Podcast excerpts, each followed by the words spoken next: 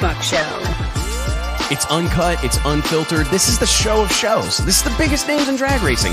No holds barred. Speaking his mind. I've never had a problem expressing my opinions, but what we're doing here is bigger than that. These are conversations that need to be had in an unfiltered way. Exploring hot topics. Drag racing's all I've ever done. It's all I care to do. And spreading the gospel of drag racing. I respect the history. I appreciate how far we've come, but I want more for this sport, and I'll fight for it. This is the great American motorsport, drag racing. The Wes Show starts in three, two, one. Hey gang, Wes Buck here, Drag Illustrated Magazine, checking in. It is Wednesday, September 14th, 2022. Hope you're doing well. Thank you so much for joining us. Uh, means the world to us every Wednesday to, to be joined by the drag racing masses here to uh, uh, to bench race, talk shop, spread the gospel of drag racing. It warms our heart every week. Thank you guys so much. Remember, click like, click share, click subscribe, join the movement, help us. Uh, do the Lord's work, right? Talk about drag racing on Wednesday afternoon. We got a barn burner of a show lined up for you today. We'll be checking in here in about 20 minutes we're a little are we a little late? I don't know how that happened. But anyways we will be checking in about 2.30 p.m central standard time with the promoter of the shakedown nationals. That's right a drag race that has been serving up history and record setting moments barrier breaking moments for as long as i can remember. Honestly i think that one of the reasons drag illustrated even exists is to celebrate the shakedown I mean, for those of you hardcores that remember it, way back when, way back when, the shakedown at E Town at one of my favorite drag strips of all time, Old Bridge Township Raceway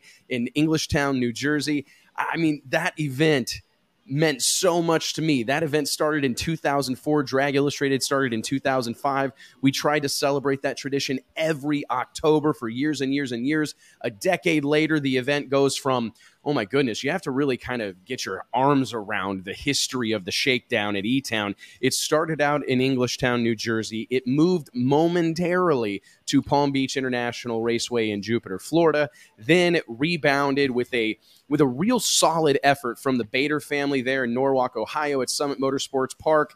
Uh, they they carried on the event for four or five years, several years. I can't remember exactly how long it was before it arrived at its current home in its current form at Virginia Motorsports Park as a passion project of sorts for Tommy Franklin, the owner of the facility, as well as his right hand man, Tyler Crossnoe, uh, grabbed a hold of the beast that is the shakedown and have turned it into one of the most exciting, most talked about, and all round premier independent drag racing events on the planet Earth. Of course, that's coming up this coming weekend. We'll be talking with Tyler about all the things that they have going on, uh, but namely a big money pro mod shootout that certainly has my attention.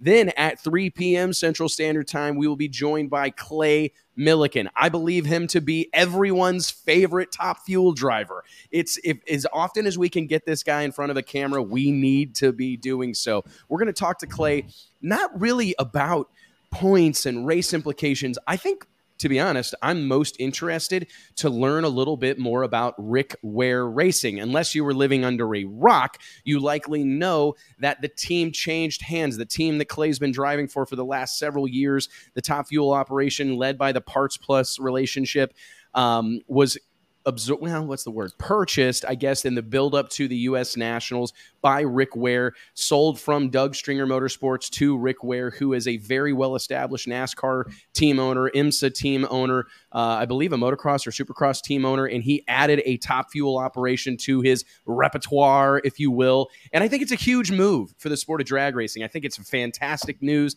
It's kind of the second domino to fall after Tony Stewart arrived in our sport. So, anyways, all around good news. And I can't wait to kind of pick this whole thing apart with Clay Millican, as well as preview the fast approaching NHRA countdown to the championship that starts this coming weekend at Maple Grove Raceway in Reading, Pennsylvania.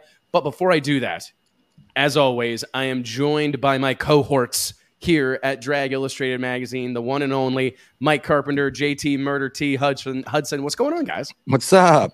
Team Team missed the memo on the black shirts, so he went with double Kansas City. Double, double Kansas, Kansas, City. City. Are, how excited are you for Thursday night's game? Excited, man. excited. It's gonna be a tough one. Though. It's hard not to be excited when you're a Chiefs fan. The Chiefs days. look good. I'm, I'm I'm salty. We we we've went through some seriously rough times though. We deserve this. Yeah, man. Well, every time I see Patrick Mahomes do one of those like half-hearted tosses, sidearm. It just um, my heart grows like a few sizes, like the Grinch. I say it a lot, but it's true. it you know, because it just seems so well, effortless. Well, he just does um, shit that's not supposed to be done. You know, it's no, like it's yeah. like they, they teach you you do not do that. You know, do like, not ever throw right. the ball sidearm. Do not ever have it out there that it's far kind, away from weird. your body. I mean, in any type of sports, and you could put that in drag racing or anything else. You know, uh, you've got in your mind, you know, what a quarterback should do, or what you know, how you tune a car, or whatever. But you know, outside of the box, I mean, he goes. Dude, that's my team. claim. That's yeah, my whole argument. Any other team besides Andy Reid, and they they fix him. You know, they, they try to fix it. And I, I tell you, what, let's let's talk you know, about David Grubnic. I think David Grubnic, crew chief for for Brittany Force, who has dominated the record books in recent history, um, leading the top fuel points with driver Brittany Force.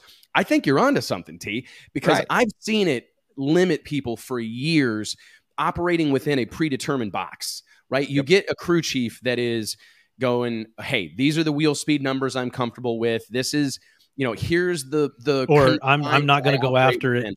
I'm not going to go after it in the heat or E1. Right.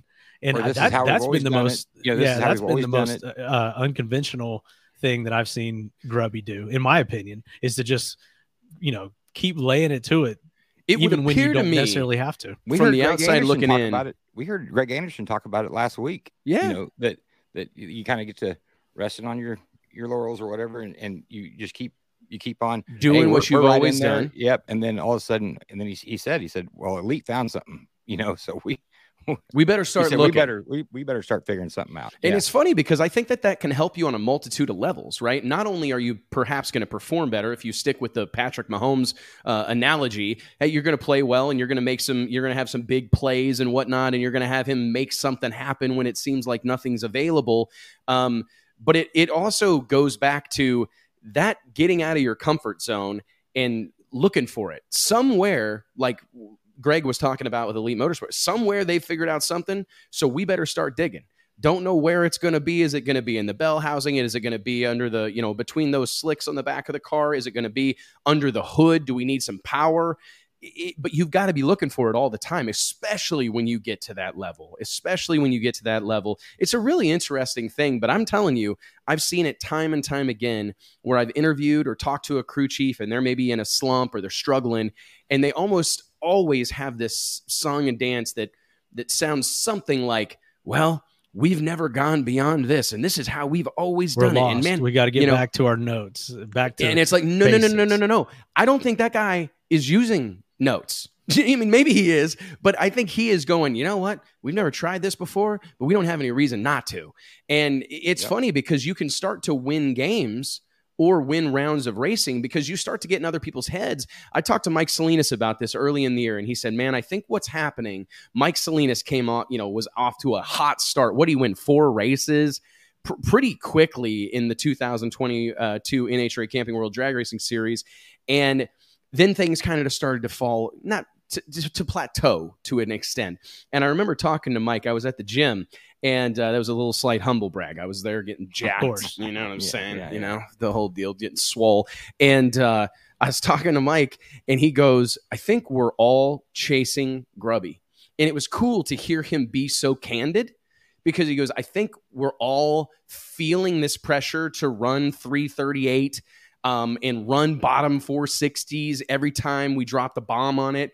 And we're we're beating ourselves. And it's funny because i mean i think you're going to see that i mean going all the way back to our kansas city chiefs here t i think we're going to see people try to out trick themselves or try to be patrick mahomes. And if you don't have patrick mahomes you probably can't do that stuff. Right. But but every athlete's different as as, as far as uh so is every car you know so is every chassis so is i mean so is every combination. So I mean, you have to adapt to what you have, and uh, yeah, and I mean, it's a great analogy, really. I mean, I mean, and I truly believe that you know, the, if he goes to a different coach, it's going to be completely different. They're going to fix him. You're not going to be throwing those passes. You're going to be staying in the pocket. I mean, everything evolves in sports, no matter what the sport is. You know, um, if you take quarterbacks, you know, you start out with pocket passers, then you have dual threat quarterbacks. Now you got these guys doing some crazy shit, you know, and they're launching the ball like 70 yards and, you know, and dropping on a dime. I mean, everything evolves, and you better move move with it, or you're going to be left behind. Do you think that that like all the things that you just outlined? I saw a stat over the weekend watching football that like I think it's like Mahomes, somebody else, maybe Aaron Rodgers, and um, our boy Baker Mayfield, who's my homie. Uh, we're close. We're thick as thieves.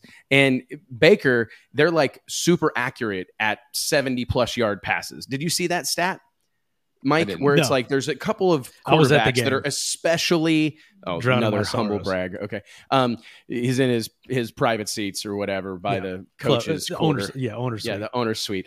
Uh, but there's certain quarterbacks that are especially good when it comes to throwing the deep ball, and I think that the same thing exists in drag racing, and it's made me wonder. You've heard me talk about it right here on this show should we not run some of these races eighth mile, run some of them a thousand foot, run a couple of them quarter mile? When we go to Virginia and we got six miles worth of shutdown, you know what I'm saying? Like, I just think it's kind of interesting because everybody thrives in it. I venture to say that you gave you give Scott Palmer three, four runs at an eighth mile shootout, he may be as good as anybody. You know what I'm saying? But then you get some of these guys that are better at hitting the long ball or making these full pull quarter mile runs. I just think that that's an interesting concept that um, has never been fully fleshed out, right? Like they say still to this day that the most common complaint that the NHRA gets from its fan base is the move from a quarter mile to a thousand feet.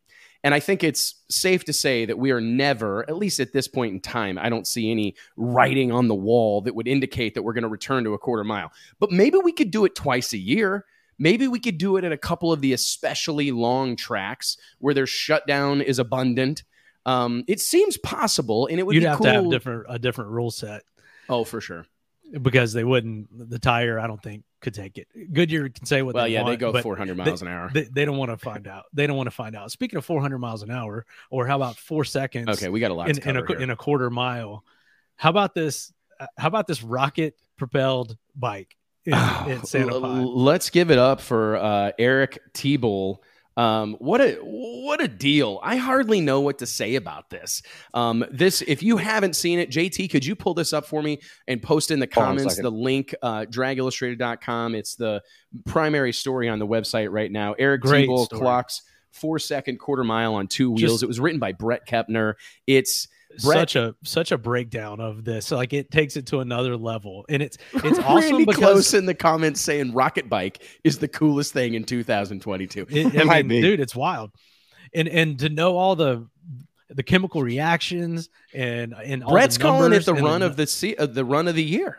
Yeah, well, I mean, Brett's breakdown of it though oh. is well, there's there's no more uh, comprehensive explanation of how this happened what how it led up to this and the fact that really this thing is only limited by how how much they're willing to put in the in the tank and, Can you and, imagine? And they've, been, and they've been only running this thing to like the eighth mile or a thousand oh, foot. And so this so guy, it, what what made this run spectacular, made it into the four seconds, is that he put like two drops extra of hydrogen peroxide so that it went a little bit further and broke that barrier. So pretty wild, man the whole situation wild. is you know what my big takeaway was from it was? And i think that we need to give some kudos. And I, I, I, always i forget to do this and i would like to ask everybody where are you checking in from? Uh, throw it in the comments. We love to know where you guys are watching from whether it's here in the continental united states down here in texas next to me um, or, or anywhere around the world. We love to know where you're checking in from.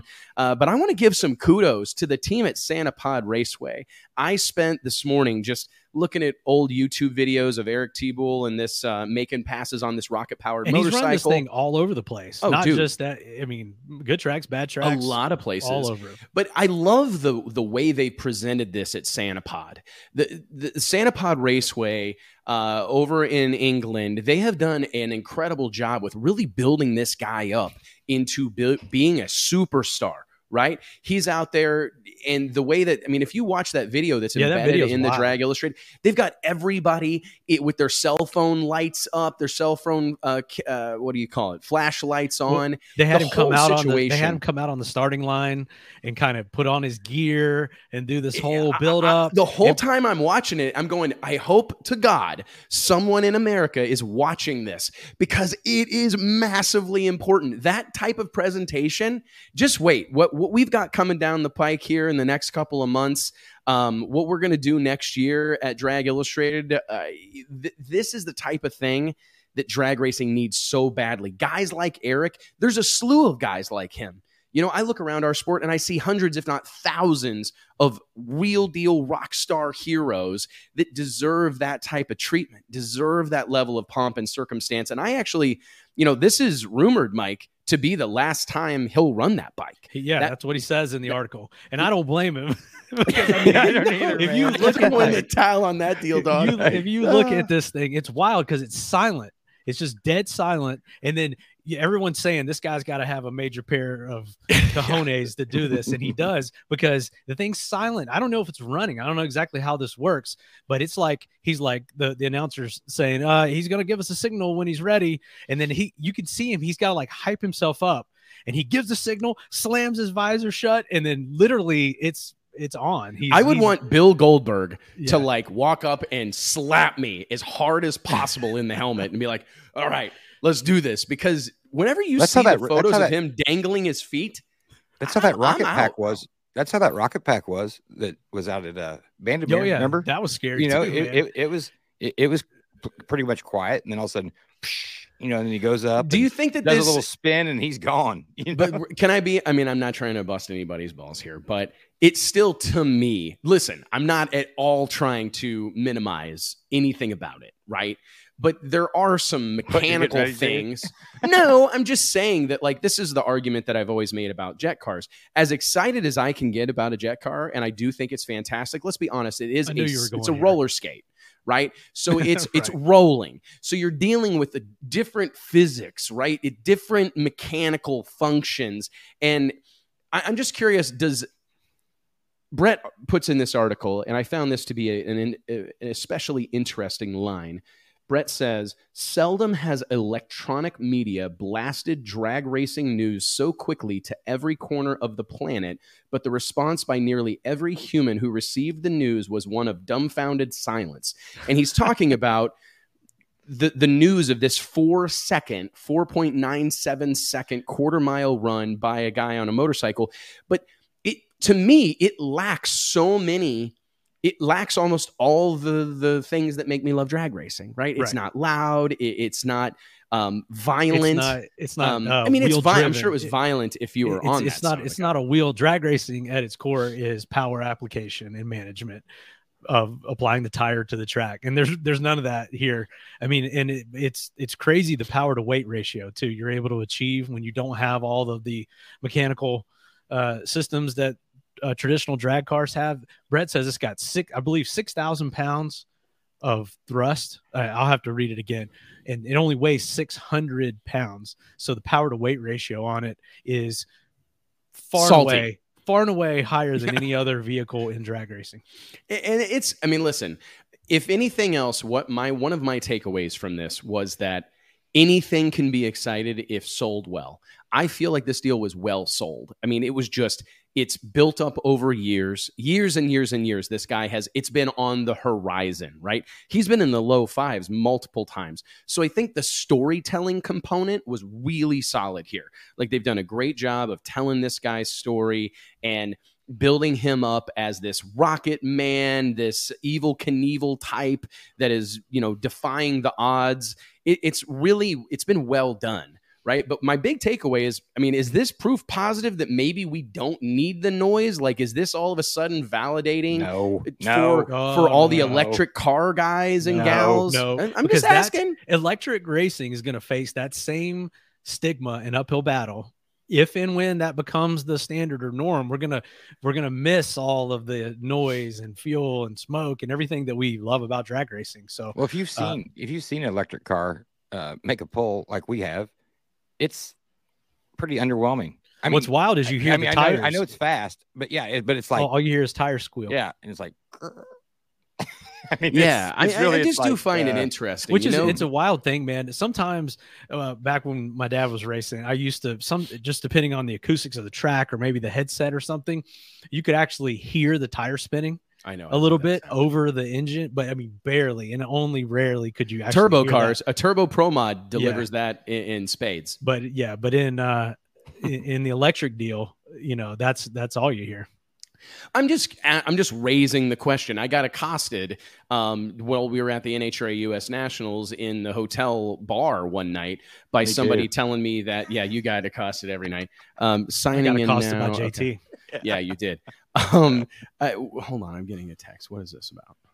Oh, totally irrelevant. Um, anyways, going bracket racing, good stat here. Six thousand pounds of thrust is roughly equivalent to four thousand six hundred forty horsepower in a in le, in a less than six hundred pound vehicle. Well, I'm going to backtrack on anything I've said, basically, because I'm not straddling 4,600 horsepower for any reason. There's no chance that I'm even, I don't even want to be in the same zip code as that thing. But I just think that the whole deal, it does it, to me, like I said, going back to Indy, I was being accosted one night in the hotel uh, lobby bar by uh, a lady who was telling me about electrification, right? And that, you know, electric cars are the this. future and that's where everything is going and that we're behind times. I need to get my head out of the sand and, you know, it's all about electric cars. And I, I pitched a few you arguments that me, I, I would have broke a bottle and, you know, well, I, I fought back. I just said, Hey, listen, I appreciate the technology. Like I'm a geek. Like I love electronics and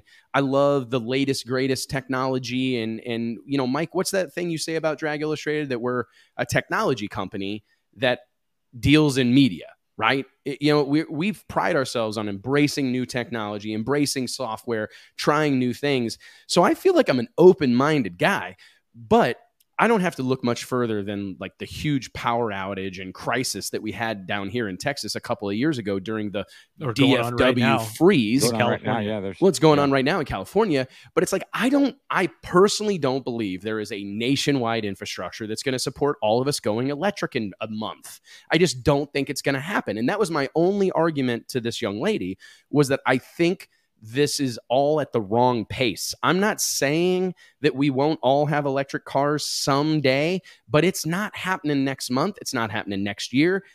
I don't think it's happening in 10 years. And but but I do recognize that there is a significant group of people that are passionate about this stuff. So I'm not saying, and the, the, reason I bring this, the electrification up at all is just because I do wonder if, as impressive as that rocket powered pass was from Eric Teboul, sans the sound, sound, sans the, the, the, the many things that we know as being interesting and exciting from a drag racing perspective, sans those things, it was still pretty, it's massively well received. We're talking about it right now. We've been talking about it for a half hour. Maybe there is a future for electric drag racing. I don't know. I don't know, man. There's not making a big jump from from hydrogen peroxide to uh, electricity here. It's silent. I mean, my point is that it's quiet. it's not silent. It's like squeals, whatever that whatever that sound. Yeah, is. but it's but it's it's pretty bad to watch. I mean, we we we watched it. It's, I mean, you can tell they're going fast, but it doesn't. It doesn't seem like it looks like it's in fast because... forward. First time I watched it, I was like, "This, what's wrong with this video? It's in fast forward." that ain't no joke. It's it's, uh, it's like well, there's a reason Traxxas puts those little sound chips in their uh in the remote control cars, right? Uh, Kyle no Loftus fun. from 1320 video made a post about like I, am gonna butcher this. Gosh, I wish I had it in front of me. JT, you should pull this up. Go look up Kyle Loftus on uh, Facebook. But he put like we all have uh, microwaves, but that doesn't we doesn't mean we don't want to cook our burger on a barbecue grill.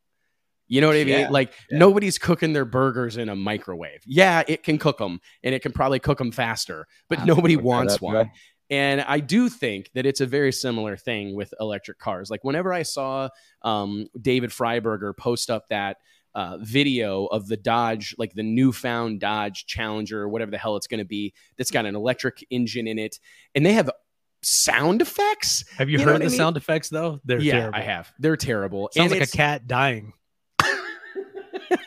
I've got a couple of cats. We should kill one and see what happens. You're familiar with that. Sound. I'm familiar with that sound. It's uh yeah, man. I was so underwhelmed by it. And I also thought, like, man, are we starting to believe our own bullshit?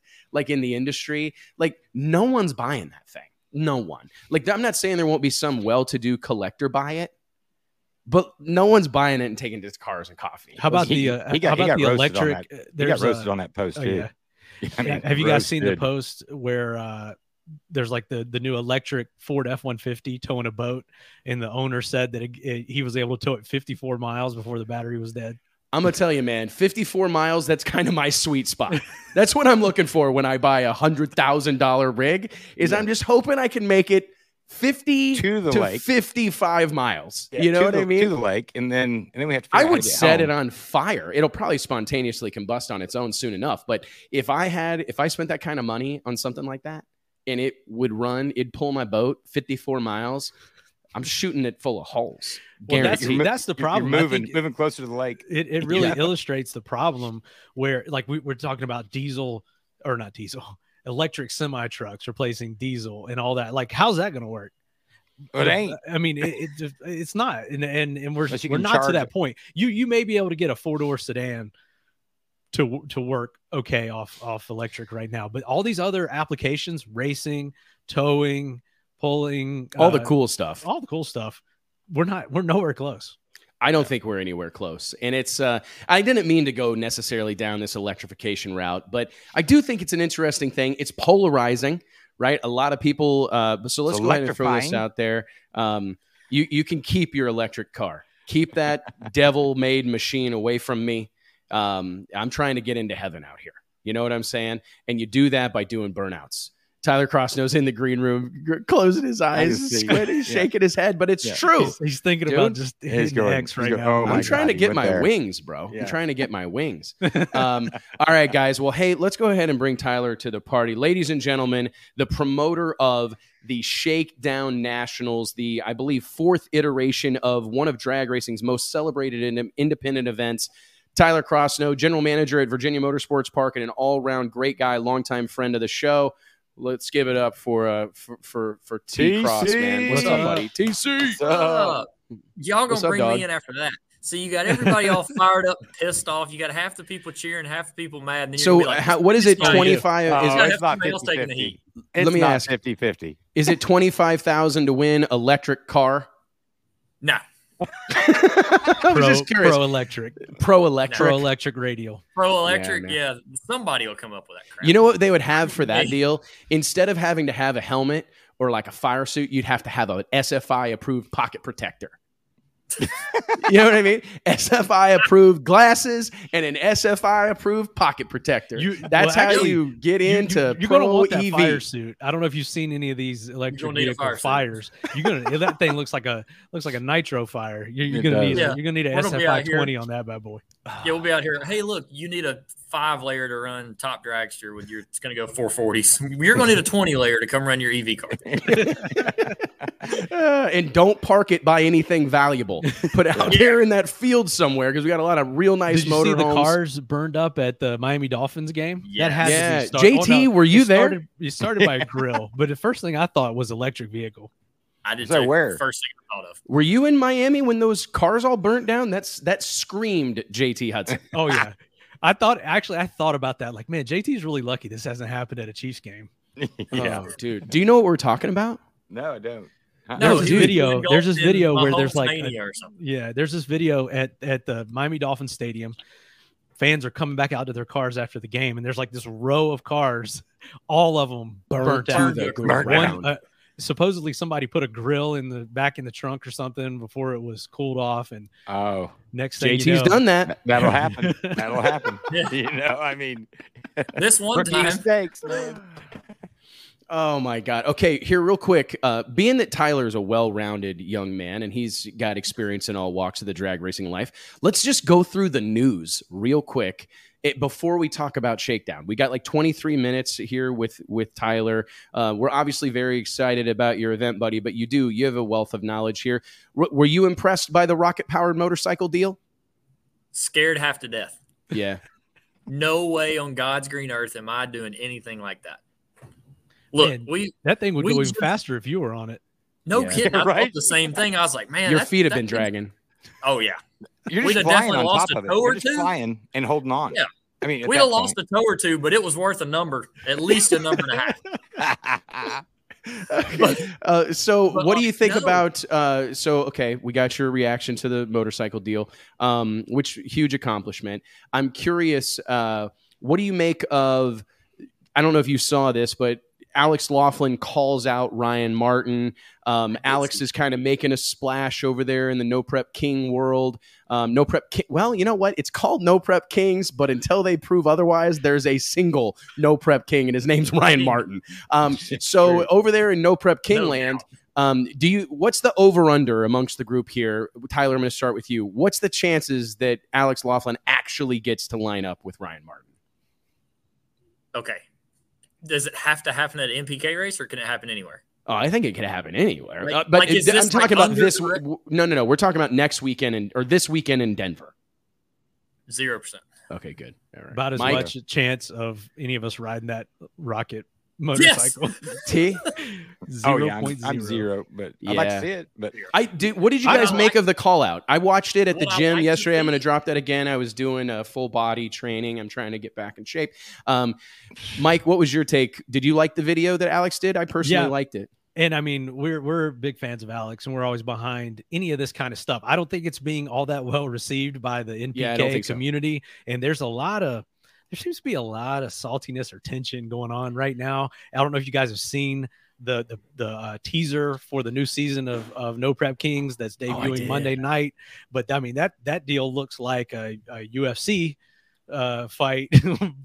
it made us all stop. Look, yeah, it, yeah I mean all kinds of stuff going on. Swanstrom jumping over. he's over called the out wall. Swanstrom now. Now he's yeah. called out Swanstrom. They're going back and forth. But anyway, on, I, I, I just don't think it's I don't think it's been that well received, and I think it's primarily because you know, obviously Alex is calling out the, the top of the pack and guys are in the invitational. And I think that once, if and when Alex gets in the invitational, that that that will be something that could happen. But I just right now, the the risk reward for for those guys, I don't think. I, I talked to him and he said that that you know, is him real quick. Up, him, JT's our yeah. Stephen A. Smith. It's funny because he's always. I, I talked to my good buddy. We were at dinner last night. Um, okay, go ahead. Dude, yeah. that's the greatest analogy I've ever heard. You have to good. own this from now okay. on. you need that hairline too. Oh, Get oh, it up high. Get it up high, dog. Anyways, you were talking to your long law, your best friend in the whole world, the godfather yeah, yeah, of your children, yeah. Alex Laughlin. Go ahead. Yeah. Well, he was just telling me that the perception of him has changed a little bit. He thinks with the uh, fans, uh, just from showing up and racing, and them realizing that that he's a good guy. You know, I mean, all this stems from that Richard Rawlings bullshit. So yeah, that's you true. know, and and and if he could do that all over again, I'm sure he'd do something different. But but you know, and I don't know his, that he did they, anything they really name, wrong though, during right? all that. I mean, right? they still know his name. No, he didn't, he didn't, he didn't anyway. do anything wrong. It's, no, it's all the same stuff that he constantly faces. But if you've ever met Alex eh, or you appreciate what he does from a promotional standpoint and what he represents for drag racing, you have a different outlook. But that doesn't necessarily jive with the NPK deal. Well, it's interesting because I look at it and and I completely uh, agree. And I actually like I'm obviously I'm a big fan of Alex's. Um, I personally think he's a great guy, and uh, I've just known him for a long time, and it's been cool to see him, you know, you know his career trajectory has been fun to watch. I'm proud of him as a as a young man. But I will tell you that I agree with the notion that there's no it, it's Ryan Martin's got everything to lose and nothing to gain. I mean, if he outruns Alex Laughlin, whether it's one race or a best two out of three, he outran a car that is knowingly not necessarily built with intentions of racing no prep kings right this is an old radial tire car that's been you know passed around and raced by a dozen different people ran a three second pass at, at tyler's race in memphis um, with um, uh, Jason Mahalik behind the wheel, tuned by Man. Billy Stockman. Freeze in the freeze. Freeze in the freeze. That, that yeah. car has been well raced. And, mm-hmm. you know, you got a slew of these other guys in No Prep King competition rolling out, you know, what are essentially state of the art, purpose built, no prep cars. They're steel roof and quarter cars that are basically pro mods with pro stock style roof and quarters. So it's, I don't think Ryan Martin, there's no way in the world they're going to allow their John Cena, right, to go out their whatever main event attraction to go out there and run the risk of losing to somebody like Alex because if he wins, you've opened up an entire huge can of worms. But my question, I think what this begs uh, us to ask is what does a guy got to do? Because I almost feel like they need to shit can the futures class. Because in my opinion, and I know there's some great guys there, and I may upset somebody, but you know, and I love that we've seen Manny Buginga in that world. We've seen Marty Robertson really thrive in that world. Obviously, Alex Laughlin is now thriving in that world. We've seen uh, Kallee Mills come from that world and, and move into the invitational, but she seems to be the exception to the rule. Justin Swanstrom, I think, is another exception to the rule. Those are two people, right? That Kallee's a young, pretty girl right, with a really fast race car that's well resourced. It, it, I think that you can make an argument for that. Then you've got Justin Swanstrom, well resourced, big personality, big character. He makes sense, but I just don't. I, I, almost think they should close that door and just make it a closed community so that we don't have these. Because I don't think they're ever going to let Alex in. Like I don't want to upset still, anybody, I think, but I don't I think they're going to do it. A, I still think you need to race your way in. Like I think it'd be cool. You know, like the I love bottom, that idea, bottom, but they're protecting themselves from the year year yes. before or whatever, or where you're at in points in this category can move you up, and you're always on that scale of whether you move down or move up. And I think that'd be actually just. I love I the awesome. idea, but you've got to have I, some see, balls. I see what you're saying. Yeah, you do have to have some balls. You because to, you've got to say, "Hey, man, my guys." But you know what? It's you know what? Alex, There's a great analogy. But Alex's personality would be perfect for that show. I, I think mean, he could do well there. But here's yes. the analogy: Do you want to be WWE or do you want to be UFC? Right? Yeah. You know, and and, yeah. and you have to make that decision, in my opinion, somewhere along the way. You have to go, okay, do we want to have this close knit kind of cordoned off group of people that fight amongst themselves and we keep outsiders out for our own protection? Right? Or do we yeah. want to be the UFC and we want to say we want the baddest dudes in the world to come here and, and fight? And we're not going to turn anyone away that qualifies right? Because if you go out in the UFC, for instance, and you go win, uh, let's just just for the sake of easy examples, layup examples, you go win a world title in Bellator, you go win a world title in uh, Cage of Champions or whatever, you go win all these other series. The UFC is going to kick the doors open for you because they want you to come in and test yourself against their champion, right? And I don't feel that's the case over at NPK. And I'm not saying they're wrong. I'm just, this is my perspective. I think that they're going down the path of WWE, right? Versus the path of UFC. And I, what the path you're talking about, JT, is UFC. It's saying, yeah. hey, you're, you're talking about a tough man competition. I am. Yeah. And, and right I don't think there's anything wrong with that. You know what I mean? Like right now, you don't have a second league for NPK.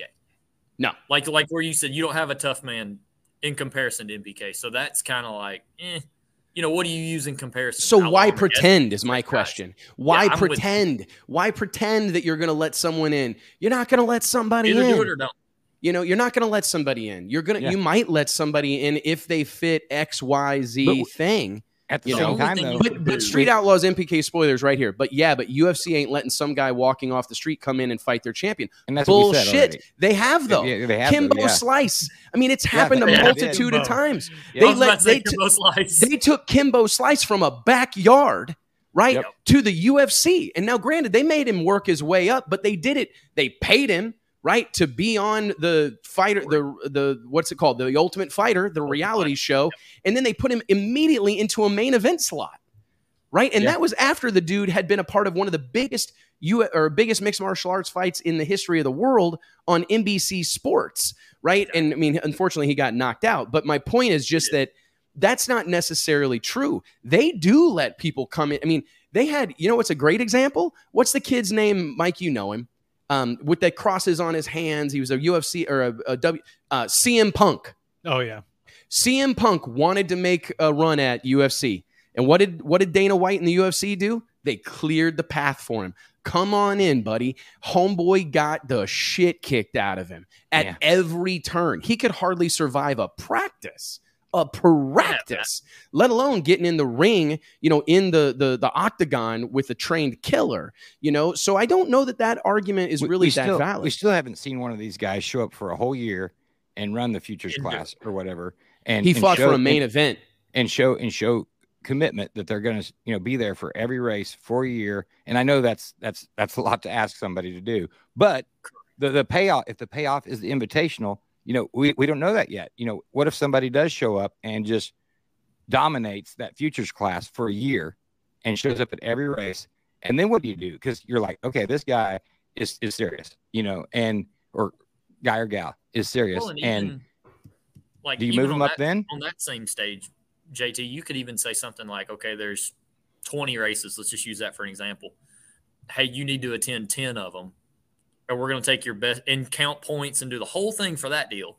And we're yeah. going to take the your 10 best races. You can attend 15, you you're only getting 10. And those two guys maybe have a way to race in the next year. But I but I'm like you and I and I'm and I think that this follows Wes's deal as well. They're going to make you prove that you're going to show up.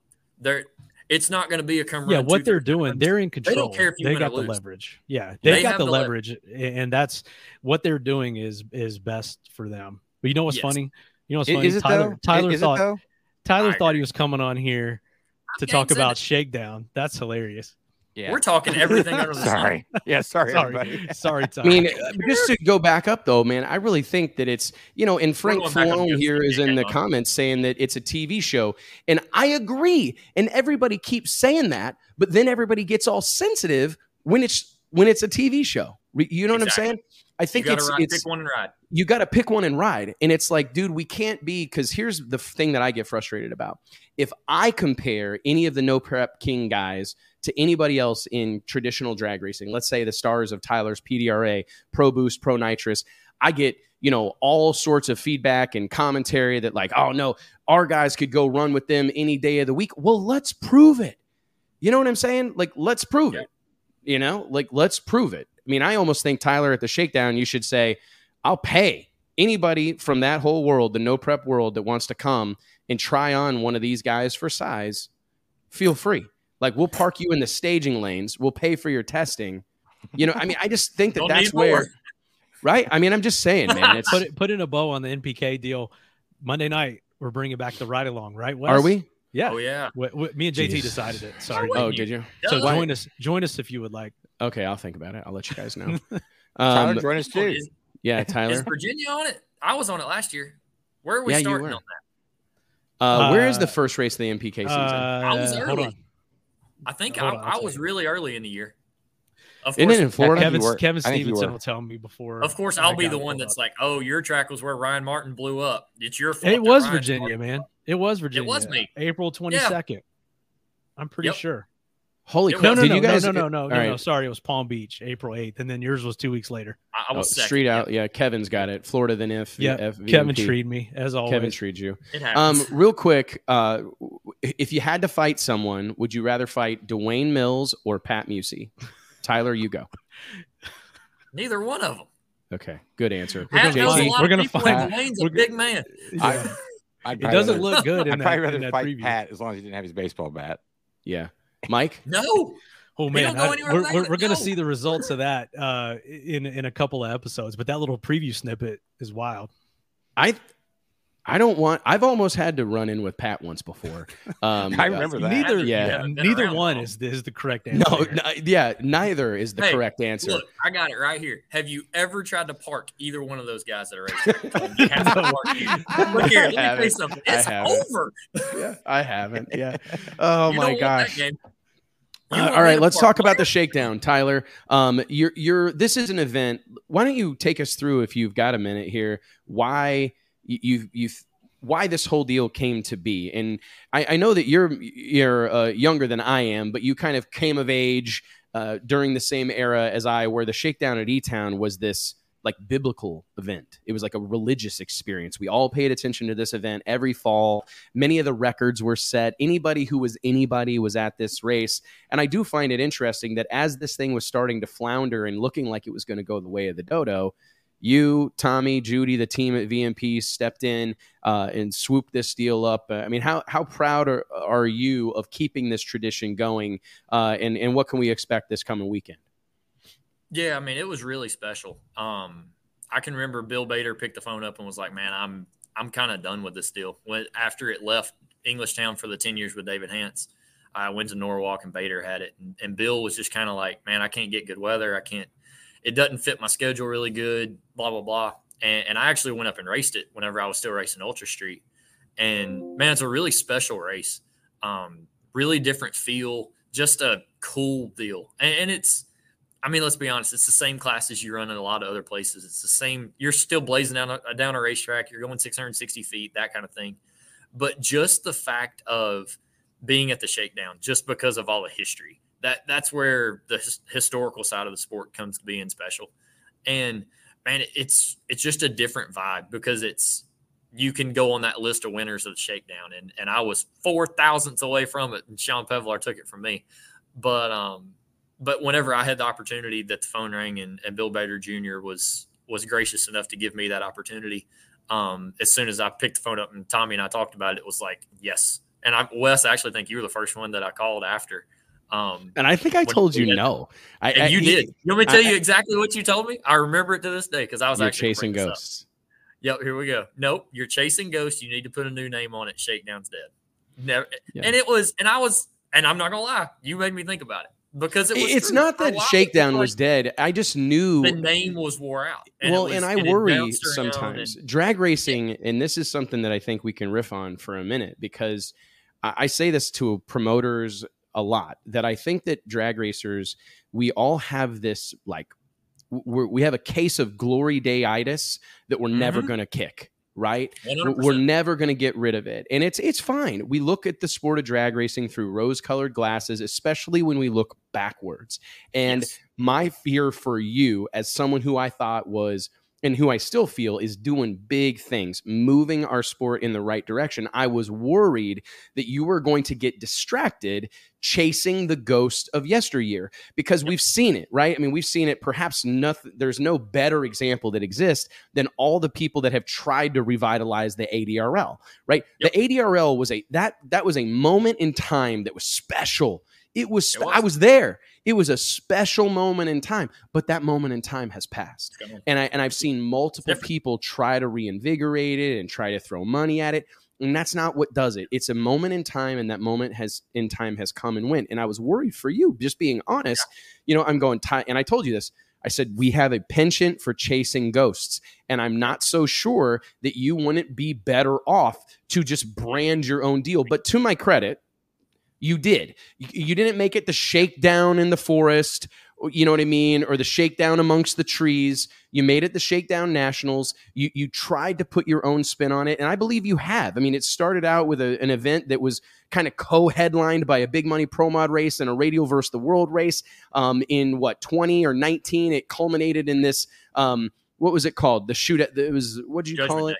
Judgment Day, the radials yep. versus the the slick tire deal, which was extremely well received, and it has now settled into a big money pro mod race. Um, but man, I think you have put your own spin on it, and that's really what I think I was getting at is that it needed a it re, it needed renewed energy, a new a new approach, and here we are, man.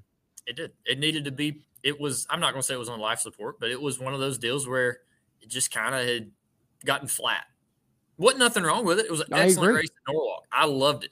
I had a blast when I went and raced. Do you think but, certain events only work at certain venues though? Like God bless Summit Motorsports Park. Bill Bader uh, Jr. and company are are I would say the best in the business.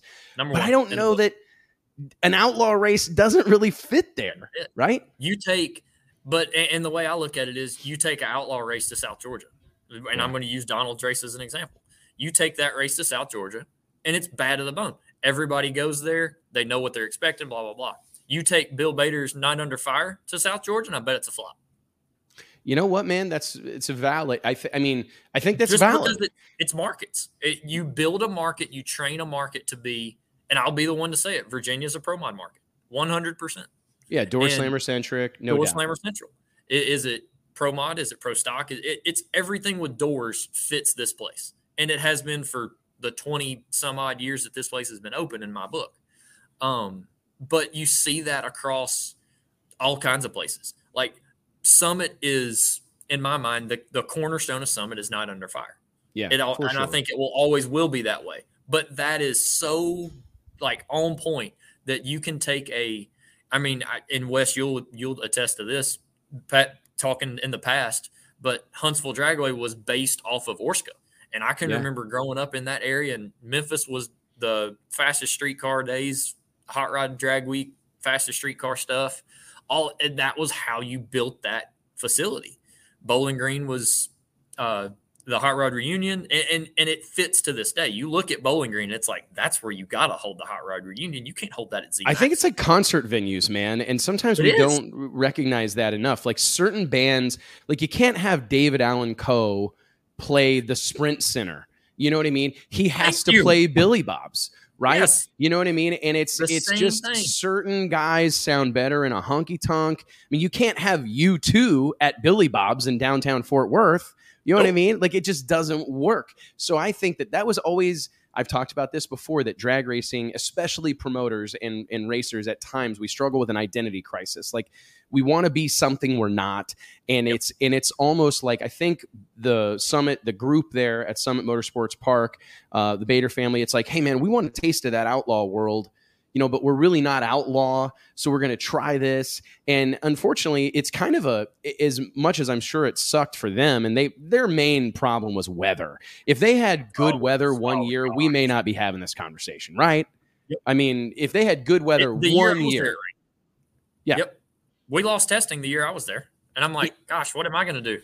Yeah, man. I mean, if they have one, if they would have had one good year of weather, who knows if we're talking right now. But, you know, kind of what's the word uh, wrapping this conversation up about where the event has arrived at now these events these outlaw tried and true hardcore door slammer centric events man they they kind of belong in the southeast in a lot of cases. You know what i mean? on the east coast you're out there in door car racing uh, territory and i think you're about to have a you know dare i say it tyler i think you got a barn burner on your hands. Barn looking burner. back um, I, I want to touch on.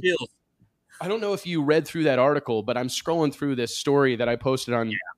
dragillustrated.com yesterday, um, kind of a photo documentary of everything that happened at uh, the shakedown. And I think about Tim Lynch uh, making the first ever six second pass uh, on uh, 10 5 Ws. I, I think about some of the people so that came and raced at this deal. Jim Halsey making the first five second pass for a nitrous yep. car. Um, I was um, just and, about to say Halsey. Oh man, I mean Vinny Badano just all you these know, moments mike moran showing up mike janis there david hanson the twin turbo 57 chevy i forgot that todd tutterow for a very short period of time raced that twin turbo orange duster um, yep, that exactly. uh, was initially campaigned by dennis radford right mm-hmm. um, what a what a cool moment that was and really i think that event you know it's funny proline is proline one of your sponsors they should be because the Shakedown, that's a brand that was almost built entirely at E Town, right? I mean, they went up yep. there every fall to, to reset every record. It's incredible. Dominate. And, and that was the, you know, that's how that deal started. It was, there was not really a place where you just went at the end of the year and it was a home run ball. Like that was how that race started 100%. And, and, and I know they wanted an event, they wanted to crown champions. And I mean, everybody wants to do that. But for the racers, that was the last hurrah of the year. You know your motor's coming out after shakedown. You know what? Give it that extra degree of timing. It'll yeah, be okay. Man. And if it hurts, guess what? Okay, it's going in the box anyway. Like it, it, was, it was getting pulled out when we got back home on Sunday night or Monday morning, anyways. So that was what made that event so special was because you either were going to do big wheel stands, it was going to flip over backwards, you were going to blow the tires off, you were going to knock the scoreboards down at E Town, and you saw every bit of that and and that was what I mean. Let's just be honest. That's what fans want to see. That the unexpected. Is it gonna? What's gonna happen? You don't know. Is it gonna knock the tire off, or is it gonna fly, or what? What's it gonna do? There's very little in between at those events. Yeah, yeah, man, I agree. You, you so never knew what was going to happen. You've got, a, I believe it's twenty five thousand to win, big yep. tire, right? I mean, so w- what kind of uh, participation are we looking at this weekend? I mean, what's uh, the phone traffic been like? I mean, you got some hitters in the house. Yep, been pretty solid. Um, I know we've got a lot of races going on this time of year, and you know, you got people that are chasing championships at, at PDRA and Midwest and and all that. So it's tough for some teams to say, "Hey, I'm going to jump out of championship form and, and go to a, a right. one-off race." Um, but at the same time, when you throw twenty five thousand up to win, you make people do certain things as well. Um, one thing we've done that, that we've always tried to take the account of is we could have paid forty thousand to win, but we would have we wouldn't have paid as many in the on the back. So like we're paying five thousand to the runner up. I think we're paying two thousand or twenty five hundred to semis. I mean, we pay back very well. Um, so we try to spread that around to everybody that's that's coming out to support us. And and when we've already got, we opened the gates a couple hours ago, and you know Melanie Salemi, Rodajan Brasado, Randy Weatherford, Marcus Butner, Jay Cox, Tommy will be here. Um, so I mean, Pro Mod's looking stout. Uh, Pro Street, we're actually paying ten thousand to win in that, which it's kind of fun to do that here because Outlaw 10-5 was really kind of like burst onto the scene with the shakedown, in my opinion. Um, I agree. With mile and eighth mile, um, I feel like that was really like the oh hey the 10 5s are cool and that and that happened at shakedown so we're paying 10000 to win in pro street uh, looks like we may be looking at our first uh, 16 car field in that uh, well. that's awesome man. how exciting is that for you to see that kind of because there was a lot of people that wrote off 105w racing yeah. right are you Quickly. i mean does that kind of prove your point or validate you tyler that you know hey whenever you brought this pro street class out admittedly there was a lot of people going hmm um, are there any cars that even run that anymore? Yeah. Um, but clearly there are. You've had a great show all year long. I think the class is a home run.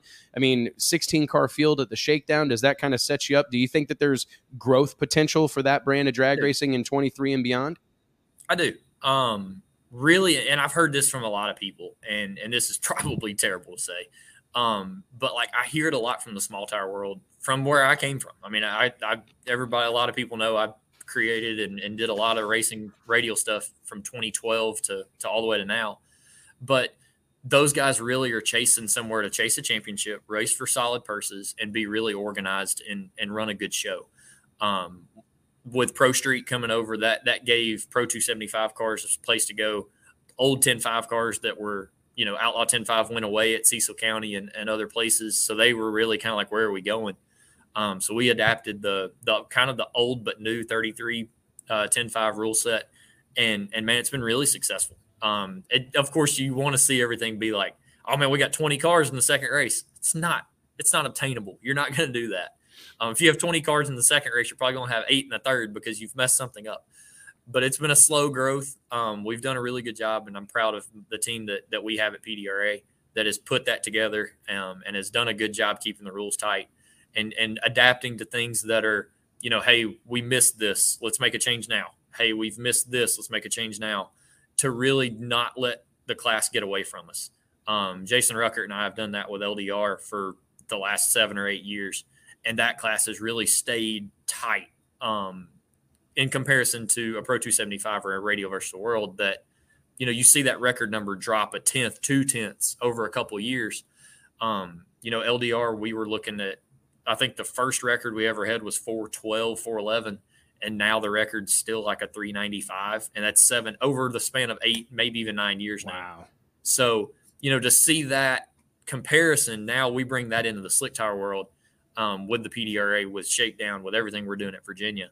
Um, you know, I really see that being something that's successful. I see, I feel like that's, I feel like racers will look at that and go, they care about the longevity. They don't care about what's happening now. They don't care about the scoreboard getting burned to the ground. We've all been fast. And I said this about track prep the other day.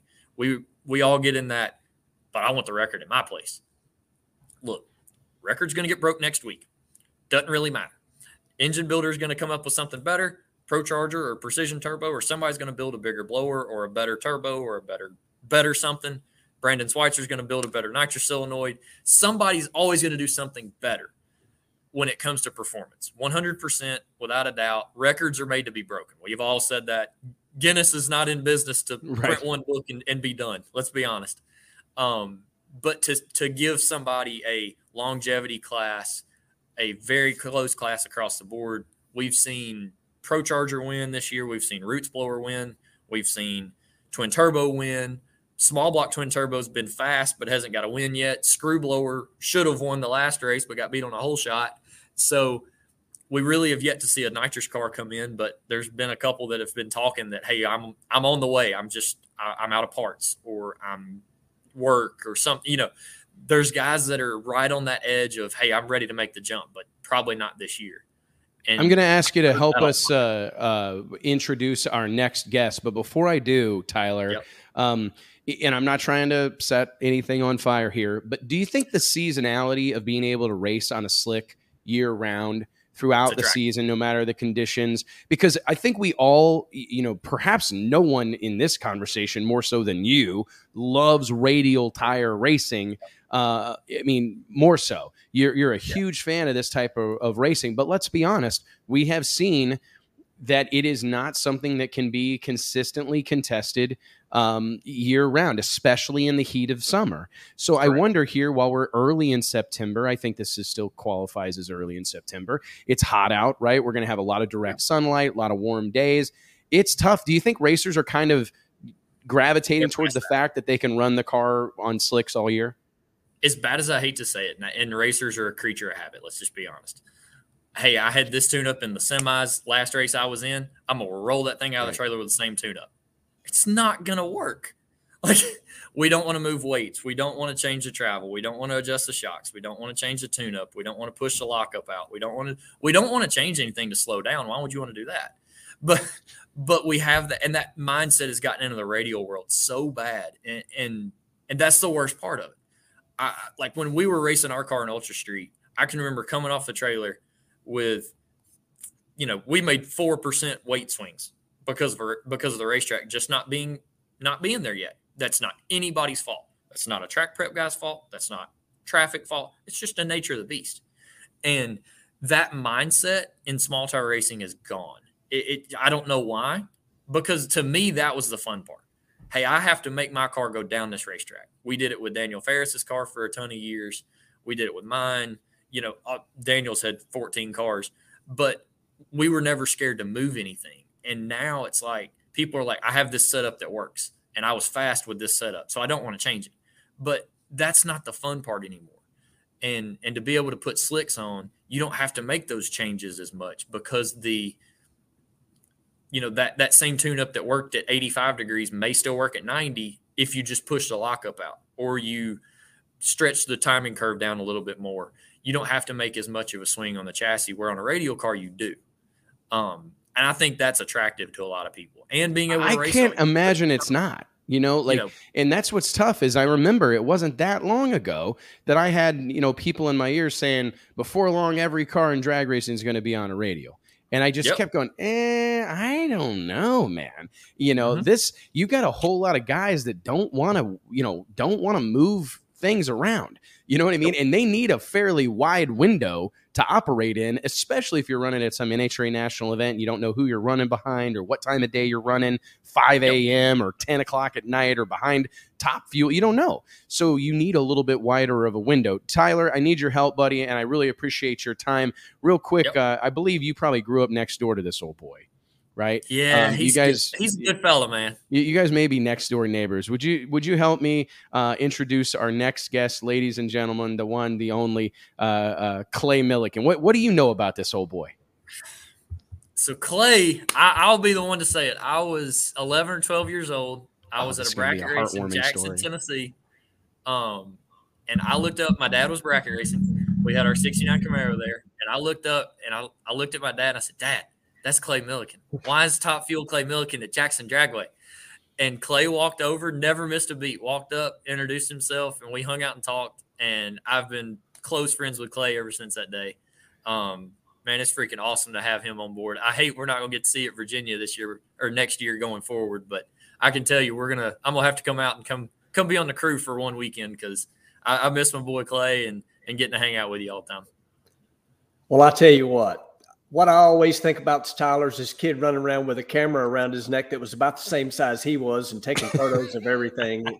If there's ever yep. been a kid eat up with drag racing, it is definitely Tyler, and you can just continue to move forward with uh, everything you do. I mean, think about it from Jackson, Tennessee to around the world track prepping, drag racing. I mean, events. You're, you're one of my yep. heroes, buddy. I don't care if you are. Same here.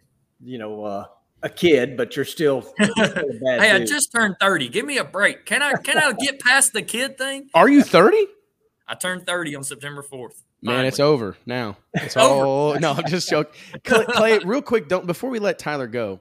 Do you guys ever like take a step back and you know Clay, you and I found uh, we bumped into one another uh, 8,000 miles from home in Saudi Arabia a couple years ago. Do you guys ever do what I do and pinch yourself? Because I think at times, drag racing, this whole community, we feel small. You know what I mean? Like it's easy to feel like we're not Formula One, we're not NASCAR, blah, blah, blah. But man, the sport of drag racing has taken the three of us around the world. We earn a living a, going to drag I just racing. got a phone call yesterday to go back to Kuwait over the winter. So it's like, I did it today. I'm like, this can't be real. Like, just a real old country boy redneck from from Bells, Tennessee. Like, what is this?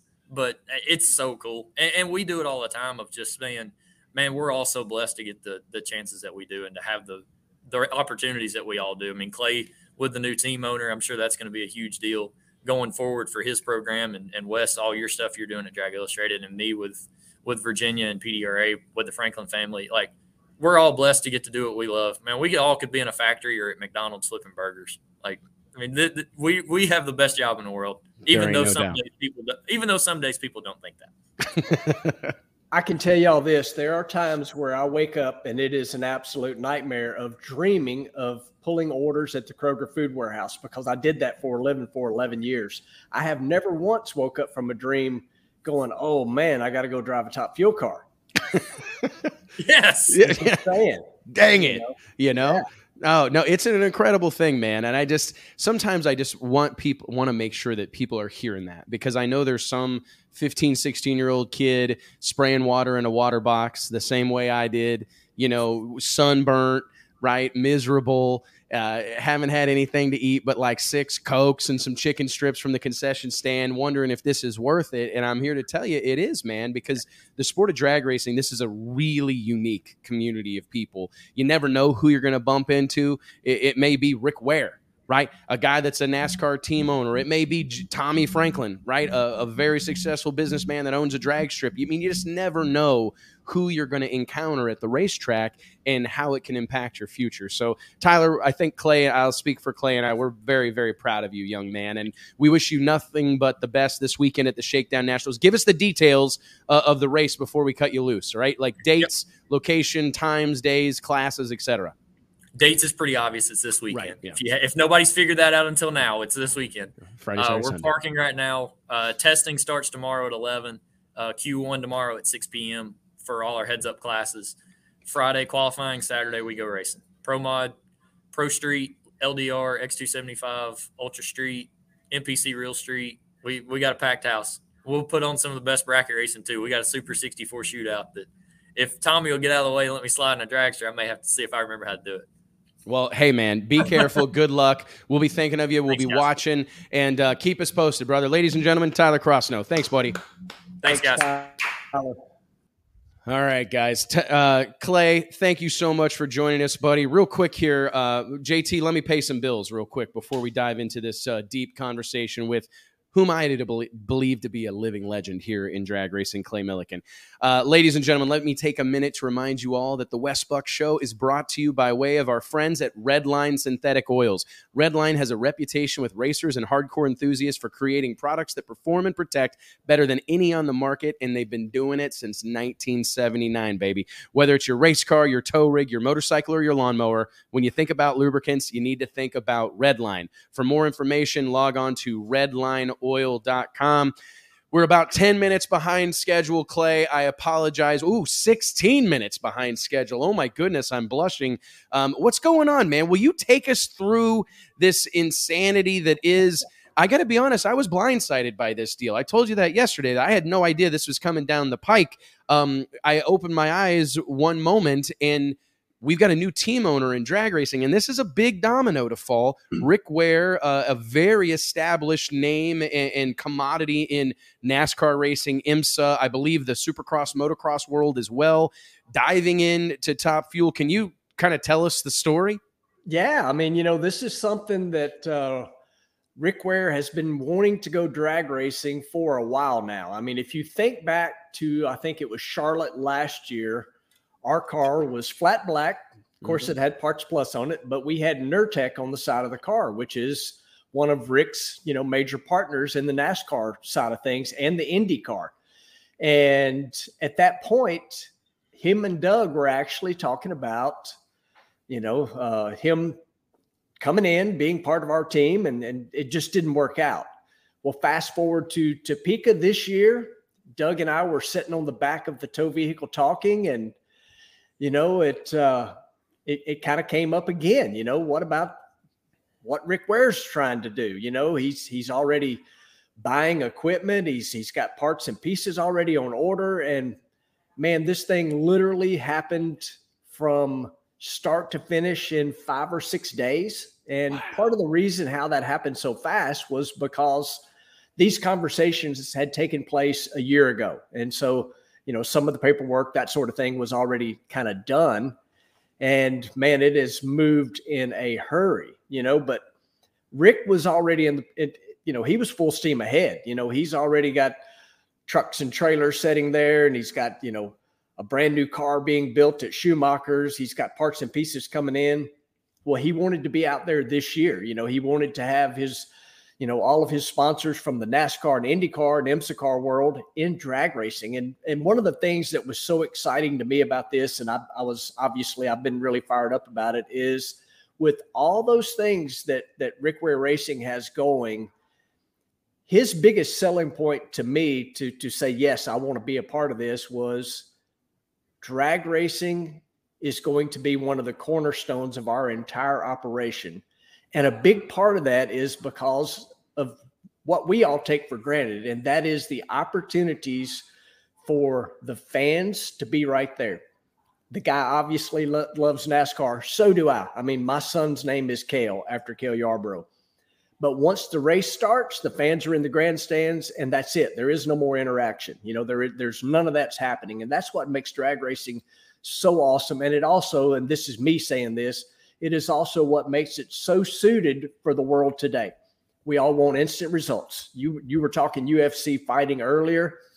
Drag racing is exactly like a fist fight. There's a winner and loser, and it really happens quickly. And that's what we have with drag racing. And and then we you know we have these awesome hospitality opportunities and we know it we love it but it's pretty cool to me to have somebody from from the NASCAR IndyCar world to go man I got to be there that's where you know we can grow and we can continue to grow our company and we can continue to make our sponsors more appreciate what we're doing out here because the opportunities in drag racing are so much better for for that, you know. And of course, I'm, I'm preaching to the choir here to everybody watching, you know, the Wes Buck show. We know that. But don't you, I mean, I, for me, it's a touch validating, right? Like it makes me want to take a step back and be like, I knew we weren't stupid. You know what I mean? Like I knew we were right because I agree, right? I look at these other sports and I think about you nailed it, man. I think about the ever shortening attention span of, mm-hmm. you know, not only the American, the average American consumer, but consumers around the world you know, drag racing plays right into the hand of that, right? We get this stuff sorted out quickly, right? We, we, we don't need to spend two, three, four, five hours to figure out who's who, right? Yeah. We can do it right now. You yeah. know, give us about a quarter mile of concrete in five seconds and we'll figure out who's who. And it's, it seems like we have not been, I think our sport should be, I don't mean to it, I'm very content and very happy with where our sport is. I'm proud and all, I'm grateful, all these things. But I do think there's more out there for us, Clay. I really do. I think there's more out there for guys like you. I think about guys, someone like you, Clay, that's an incredible ambassador for the sport of drag racing, clean cut, good looking, well spoken, all these things. And I wonder, like, this cat should be flying to the races on a private jet. This guy should be sponsored by Nabisco or whatever. I mean, he should have whatever he wants. And, you know, and I, I'm not going to let go of that because I think that chip on my shoulder kind of makes me me, but it's, I have thought at times like, man, if we could get some of these guys from these other walks of their motorsports life, mm-hmm. if we could get them over here, maybe they could see it. And that's just very validating to me personally to hear that Rick Ware, you know, who guy a guy who has made a business out of being in the NASCAR space, not necessarily going out and winning every championship, but yep. he's he's turned it into a business by being there. Yeah. Seeing him over here and then hearing you say that drag racing is going to be a, a bedrock piece of his operation moving forward. I mean, do you feel that way? I mean, are you walking around with your chest puffed out, man? I mean, you should be excited. Oh, I mean, of course, you know, I mean, it is, you know, I've always touted this and, and I'm still going to, you know, somewhat because I've never been part of the factory teams. Me and you've had this conversation on yeah. this very show. You know, I've always been part of a little team, you know, and, and I think this opportunity is huge. Are we still going to be a single car team? Yes, we are. You know, but this guy had bought a 17,000 square foot building in Mooresville. He's already, you know, got in place all of these NASCAR connections that are going to work with our team, which is crazy to me. I mean, because we're not going to necessarily have to go out, you know, and ship things off and do this, that, and other. There's so much equipment and so many things available in the in that that Mooresville area, the whole Charlotte area. You know, uh, I mean, we don't have to have a CNC shop sitting in there because there's one right. There. There's one the next door. Yeah, yeah. I mean, and it's and I don't. I hope I'm not uh, talking out of turn here, but I heard a rumor this morning. Okay, that Rick maybe personally showed up at that shop in Mooresville what was this? Maybe the week of Indy with like all brand, a bunch of brand new parts. He like like at, Santa Claus. He showing up, up, at Indy, like okay. literally at the racetrack. I mean, it, like, it hey, we're not running anything that's got runs on it. it was, new rods, new cranks, new piss, new everything. Absolutely crazy. And I mean, we go to the races with two tractor trailer rigs, and and they get mad at me, but I call our team the kids because they're kids to me and they're they, they come to me and, and, they're all giddy you know every department's got new parts and pieces and and they're like we don't have where nowhere to put all this stuff. What are we going to do with it you know? And that's so awesome. so i had drove you know I, I drive to a lot of the races. And so if anybody had known to go break into the stacker trailer behind my motorhome, they could have started a top fuel operation because it was slam jam full of parts and pieces the whole Indy week, you know, which is great, you know, and you know, it's been it's just been amazing that this guy was so ready to jump in that he had already started doing all of this and the opportunity, you know, him and Doug had a conversation, like say started at Topeka and boom, it moved that quick. And, you know, the uh the trucks and trailers left Indy, they went to Mooresville, you know, and of course, I mean, they have this massive shop that that's now you know got to be kind of set up for drag racing. You know they right. do things different in the NASCAR world, but but Rick's like whatever we got to do. You know this this shop is not got doesn't house his NASCAR team. It has the IMSA team and the Top Fuel team, and his office is there. It's not at the NASCAR shop. So that he moved his office to this building because this is how excited he is about it. I mean, the guys wow. coming to Reading this weekend for Friday. He's literally going to hop on a plane Saturday because he's got to be at Bristol you may have heard of the NASCAR race in Bristol. It's kind of a big deal. So he's, yeah, he's, I've heard know. it a couple times. so, but he's coming Friday just to watch qualifying Friday, and you know, I'm I'm pumped up about it. Everybody on the team is pumped up about it. It's a great opportunity. And I got to say this, you know, we got a lot of people watching. I'm looking at my phone over here.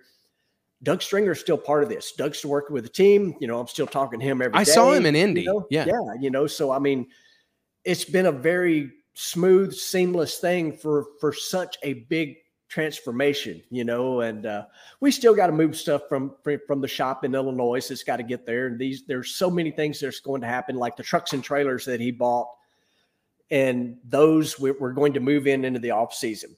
We got a car that's running really, really good right now, and we didn't want to disrupt that. Now, adding parts and pieces, that's not a disruption. That's that's a plus, right. you know. And uh, man, it, the whole thing is just unbelievably exciting, you know, and it's fun learning, you know, how they operate versus how we operate, the things that they do that we probably should be doing. And, and I think there's probably some things we do that they are like, man, we should be doing that over, you know, whether it be the IndyCar or the, you know, or whatever, you know, but we get these on and it's nice to be part of a, a gigantic world and I don't mean just be a part of it. I mean be right in the middle of it, you know, with a guy that Has there been anything that jumps out and I don't mean to put you on the spot, but I do that was one of the questions I had kind of in the back of my head going Clay's an observative guy. He's paying attention. Like, do you look at that IMSA program and go, oh, we should be doing that? Or do you look at the IndyCar deal and go, oh, there may be some opportunity there? Has there been, I know it's just a couple of weeks old, yeah. but have there been anything that you've been able to pick out from these other racing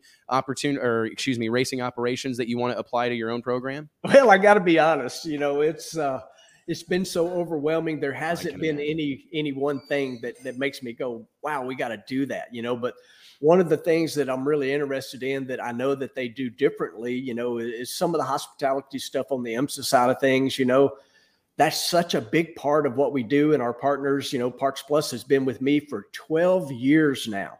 And they're Jeez. they continue to race with with with us because of hospitality. So for me, I'm excited to look and see how they do what they're doing that maybe we should be doing. And, and I think all of it is going to take a little bit of time because the last two weeks has been nonstop. How do we, you know, how do we we integrate into what we're doing and bring in all these parts and pieces that he showed up with and you know start to move to Mooresville. So to answer your question, nothing yet, but I know it's coming. For sure. I mean, and, and the reason I'm looking around here and I just I wanted to get my my facts straight. I mean, you qualified fifth with a 370 with a seven at the U.S. Nationals amidst the quickest field in the history of drag racing, and it it it begs the question: Is that a direct reflection of all brand new parts and pieces, all brand new, uh, you know, a, a new approach? I mean, because that was an impressive performance to be in the top half of that particular field is doing something out here, Clay Millican. Well, it certainly doesn't hurt. I mean, did did uh, Jimbo go in there and just like throw the kitchen sink at it? No, because we know that don't necessarily work when you haven't been throwing the kitchen sink at it. But what it does is it frees up your mind a little bit to go, okay, if we heard it, we're okay. We got another one in the trailer. You know that that frees up your thinking a little bit. And to be honest, same with me driving the car a little bit. So I was going to ask next. And I got to back up. You talked about that 370. I got to I got a, a, new YouTube video be coming out tomorrow, kind of recapping our last five races. Our car, and this is before all the new parts showed up. Actually, it includes Indy in this video that's coming out. But our last five races, our car has been beaten first round, five races in a row. And if you add them all up, add them all up, point one zero one two. Five first round losses by a tenth, tenth. of the second total.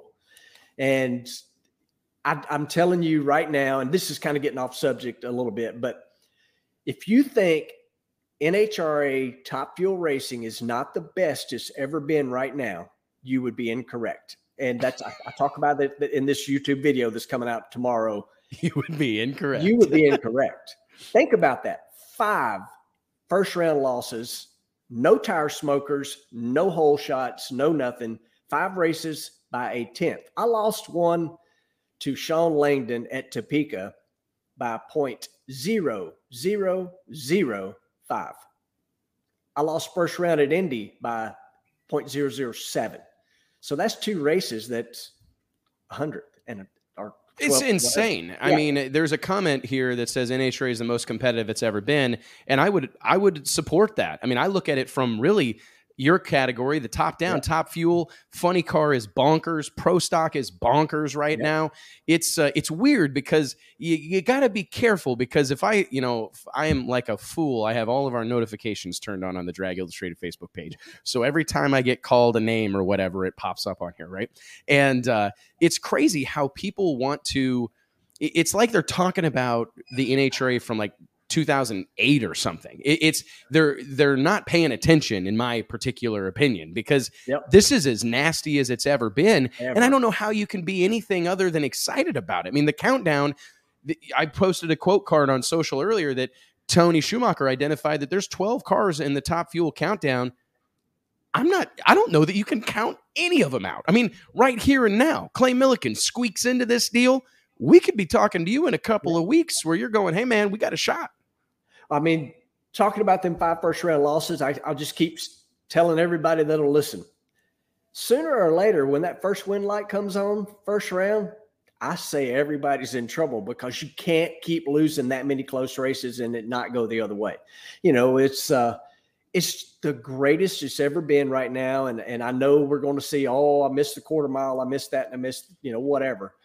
This is as hardball of drag racing there's ever been. Every aspect of every part of the race car is now being looked at from reaction times to the speed to the to the elapsed time to the superchargers, you name it. It's all getting looked at because there ain't no one powerhouse anymore. I mean, you know, Steve Torrence obviously has been the, the, king, and they've they're they're not knocking them off left and right. You know, they've won one this year. You know, obviously Brittany's car has been, you know, the most dominant, but nobody has just took and run away with this thing. I mean, here I am. I, I think I'm tied with Austin Prock, and we're 11 and 12, and we're talking about a John Force car is know, right? 12th in points or whatever. You know, I, I got to admit, I'm not the the most stat guy. I don't I don't sit there and focus it. I'm not. I, I, laugh at people all the time. They come ask me, you know, where are you qualified at? I'm like, I don't know. Who you racing we're in. Around? I don't know, you know. And uh. and now it's even kind of funnier. My normal line to that is it really doesn't matter because I can't give them the old bump and run like in the NASCAR world, which now that kind of ties into to being part of a NASCAR team. But I am the guy that that literally, you know, I take it where we're at right now. What do we got to do? You know, yes, I ask if we're not qualified, but if we go out and run 370 like we did at Indy, I'm over that. Uh, okay, let's what are we doing for the next run? You know, but drag racing is absolutely incredible. I think it's on an upward trajectory. You know, you you me and you, I know are bad about this. Like we read comments and we get thousands of good ones, but we let the one bad one stick in our head.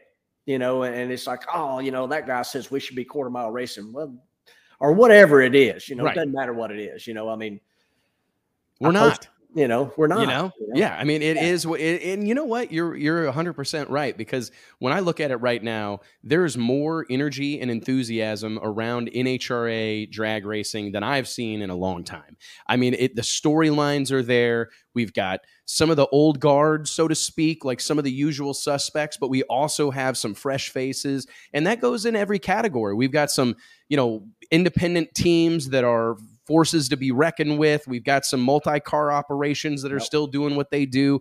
It's an exciting time to be a part of drag racing. And it's like in Top Fuel, you know, I saw somebody boo hooing about the countdown format.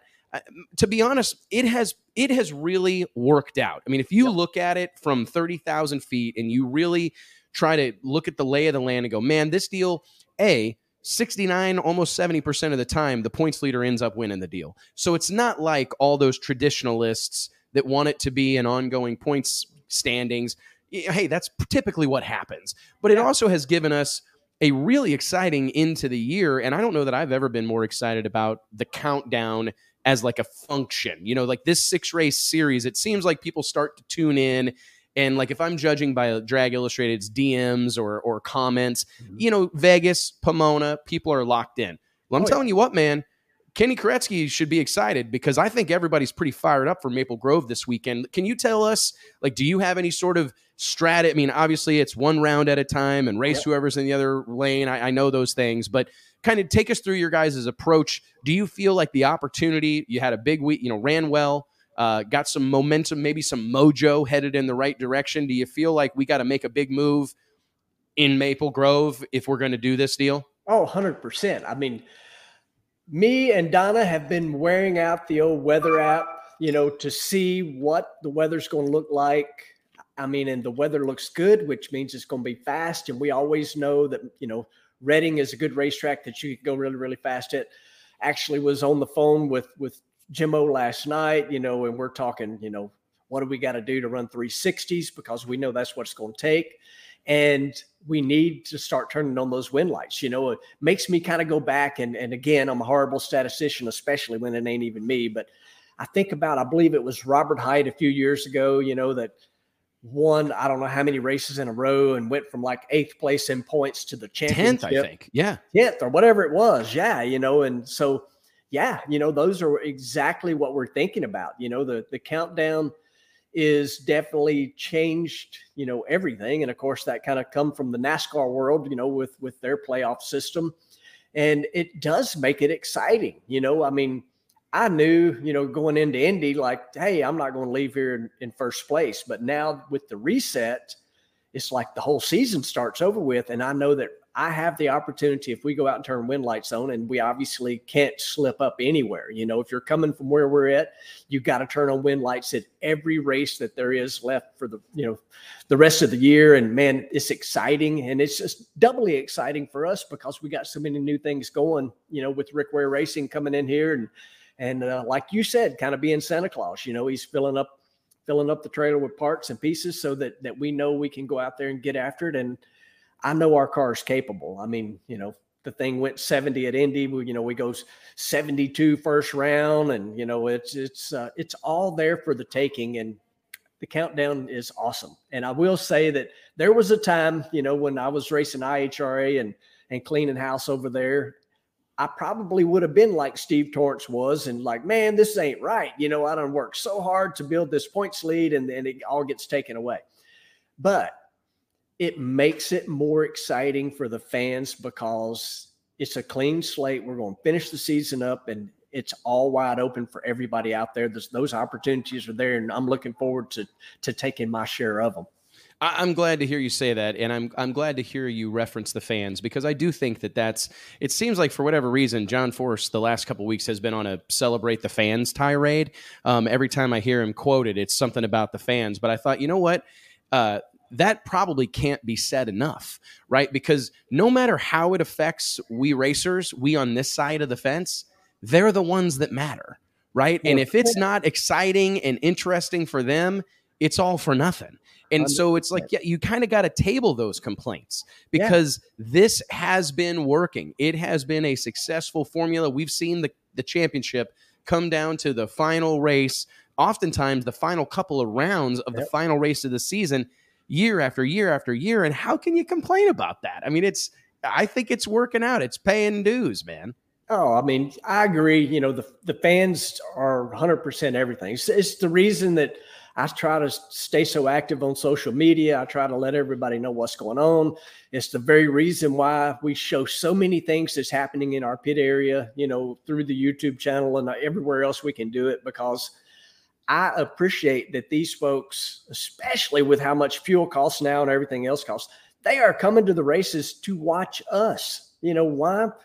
Why be the guy that that uh, our girl that that's like turns your head away from them people. I mean, without them, we ain't doing nothing. And again, I just told you I have nightmares about going back to the Kroger Food Warehouse, you know, pulling orders. You know, the, I want to keep doing this, and I'm gonna, I'm gonna do everything I can to do to make sure that people enjoy it and have fun and pay attention to what we're doing.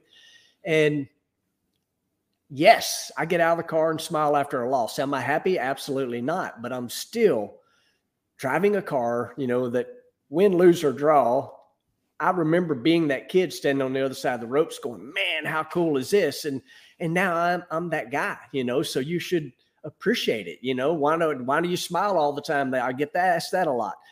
Everybody should because you just can't take anything for granted. Enjoy it while you got it and, and just absolutely have a blast with it. And trust me, there there can be things worse in your life than losing first round. And you know, I've, I've lived it and I know it, and I'm just going to keep on doing what I do, and I'm to do it to the best of my ability every time I get the opportunity to do it. I'm to try to make a fan happy. I'm to try to, you know, make the car go faster, and I'm to try to, you know, make sure that I can keep doing this for a long time. I like to say drag racing is something that we get to do you yes. know and it's uh, it's absolutely a blessing and i got to tell you one last thing here before we let you go and i surely appreciate your candor and your time this afternoon clay um, you're always so gracious with your time i got the rare opportunity to climb into a top fuel car at the NHRA US Nationals. As I told you yesterday, I was only there for on Friday, and uh, I climbed, and I have a. It was like an epiphany moment for me you know, because that. I mean, I've been in a lot of race cars or whatever, um, and it, but I'm telling you that first experience of being in a car like that. I was telling this to Kepner, Brett Kepner, over the weekend. I've it changed me. You know, like I'm the ultimate pro mod door slammer guy, right? It, it's no secret, and I and I still am. However, sitting in that car, having it v- idle so violently, like it's violent. It's so violent at idle. I thought it was going to come off the Projects. You know what I mean? Like it's so oh, yeah. just at idle. And whenever I pulled that lever, push that lever to turn on the the second fuel pump, and it starts breathing heavy, how they do, you know, yeah. I, I, go, I, I get it. Like I totally get it. I totally get it. Yeah. I, and, and I'm and you know, I whacked the throttle, didn't hold it down. I hand to God, I will hold it down before it's all said and done. Um, hopefully sooner rather than later. But I'm telling you, that experience, can you like can you take us through that? Do you remember the first time you ever hit the stomped on the loud pedal of a fuel car? I, I absolutely do. So I got my license with Paul Smith, and we were planning on actually getting my license at Richmond. You know, just having Tyler on here is kind of funny, but it rained on on the Monday that we were going to do it. And, but we started the car up. So for me, that was the first time I sit in one. And that, and what you experienced is 100% correct. When you're setting in that thing and it's running and you're not touching anything, like you're just sitting there, it is an absolute monster. You can tell through every part of your body that this thing is unbelievably powerful. Now, fast forward to West Palm Beach. That's where I ended up driving the car for the first time. And I've never claimed to be a tough guy, I never will. But when I started to put my helmet on, to know I'm going to go stomp on the loud pedal of a whatever they were back then, 8,000 horsepower top fuel car, I thought I was going to throw up. And this was something that I had dreamed about doing my entire life. That's all I've ever thought about is, man, I want to drive one of these cars. But for the briefest moment, I was like, man, I'm, a, I'm fixing to throw up right here. But I get in the car, you know, and, and I went through everything that, that Paul Smith and Mike Smith and John Smith told me to do, what to expect. And Paul had told me, he's like, hit the throttle. If you can, drive it, you know, 300 feet or whatever the case is. So I do everything, stomp on the loud pedal. I go to 330 feet, shut it off. And I was like, wow, there is nothing I've ever done that comes close to what that felt like. But at the same time, I got this feeling of like, I don't know what I'm doing, but I can do this. And man, I've been on a mission ever since then. And I can, I can tell you that uh, I just said I'm horrible with stats, but I got my top fuel license May 10th, 1998. And all I've ever done since then is uh, do my dangest to figure out how to keep being out here and keep doing this because that is something that there is no waste done all kinds of stuff. You know, we talked about the opportunities that drag racing have gave us. Drag racing has gave me the opportunity to do a lot of amazing things, but nothing compares to a top fuel dragster. It's I I mean I'm like I said I sat in the thing at Idle and just the whole experience and it really is the violence of it right? Yeah. I mean, it's just a violent, violent happening. And then it's also the the synergy that's required from all these people. Because the first thing I did when I got out of the car after it was over um, was you. I was kind of humbled by all these people that are working on it. You know what I mean? Like, because I immediately thought all right, this son of a gun doesn't even run, crank up if it's not for these guys. Because I, I, immediately thank sh- to Scott Palmer, of course, because he's the one who made that happen. But I, I look at these crew guys, and I it, it's a real humbling moment because you know how many people have their hands in this thing and yes. how much attention to detail there is um, the way the the order of events that's the thing that i think i found so interesting because talking through the warm up process with Scott Palmer initially, he it was so funny. He goes, uh, once you really hear it idling good, you know what I mean? And he goes, you'll know. And I just think, okay, great, I'll know. And he goes, give her a one alligator and whack the throttle. And I just thought, like, it, it's just so funny the the sequence of events and you, you, how complicated it really because it doesn't seem like that big of a deal right on the outside looking in you sat yeah. in a car while it was idling but just the whole sequence of events and then i think about people such as yourselves that have been able to standardize this process repeat it consistently yeah. thousands of times in a row despite whether there's six people in the stands or 60,000 people yeah. in the stands despite whether it's live on TV or it's tape delayed and it really just enhanced my appreciation for and I'm not not that yourself or Matt Hagan aren't badasses, but it, it really enhanced my appreciation for when I think about like Brittany Force doing that. Yep. You know what I mean? Or Alexis DeJoria. I'm going. I, I tip my cap to him. I tip my cap to all of y'all because just hitting the throttle in the water seems like it would be something that you have to think about. Oh yeah, you know? 100%. You know, it's funny, you know, talking about the process. And there's two things I want to bring up. One is you mentioned all those people that that it takes to make those cars operate. Go out and and freaking red light, go out and lose on the hole shot and have to pull back in that pit area and look at all those people that had worked as hard as they could possibly work to put you in a situation to go out there and do your job and you mess it up. You know, I mean, boy, it's it's tough. But the second part of that is is you got a little bit of an idea. There's a lot more going on in the car that a driver has to do than than it appears from the outside. Uh, a few months ago, I posted a video of how to drive a top fuel dragster. It's been watched by over 200,000 people and it continually is is at the top of the charts on on my YouTube analytics because people want to know. You know, I mean, we're in there. We got these body panels, and I mean, you know, it, they have it has to be that way. But you know, if you kind of peel back that onion a little bit, and it's like it's a little more going on in here than what you think. You know, it's yes, we're drag racing. We're trying to go straight down a racetrack. But there's a lot more happening to go that fast in that short amount of time than anybody really realizes. And I think that's why so many people, you know, if they get the opportunity you do, it's like, wow, this is this is a lot happening here. I mean, and how about a shout out to like everybody that's involved in, uh, you know, because all these crew guys, you know, it's like the lineman on a football team. You know, the quarterback gets all the praise, and the crew chief, maybe the offensive coordinator, or the head coach. But if it's not for those guys that are in the trenches, because I think about you can go up there and do your job perfectly well. But if the guy who's checking the air in the tires, you know, has a gauge that's not calibrated, you know what I mean, correctly or whatever, or puts 27 pounds of air in the tires, no matter what anybody else did, no matter what any super tuner did, no matter what the world, the greatest driver of the history of the world did, it's all for naught.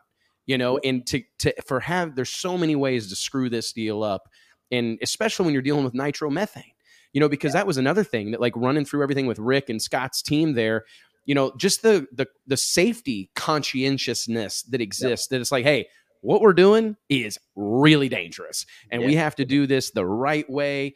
It's an incredible thing, man, and I appreciate you highlighting that because it's that's always something that that's heavy on my heart. I know I see a driver heartbroken, um, not because he lost typically, but because he let his guys down. Oh, 100%. you know? Yeah, exactly. I mean, you know, it's, it is way worse. I mean, you know, I beat myself up when I would do something wrong or whatever.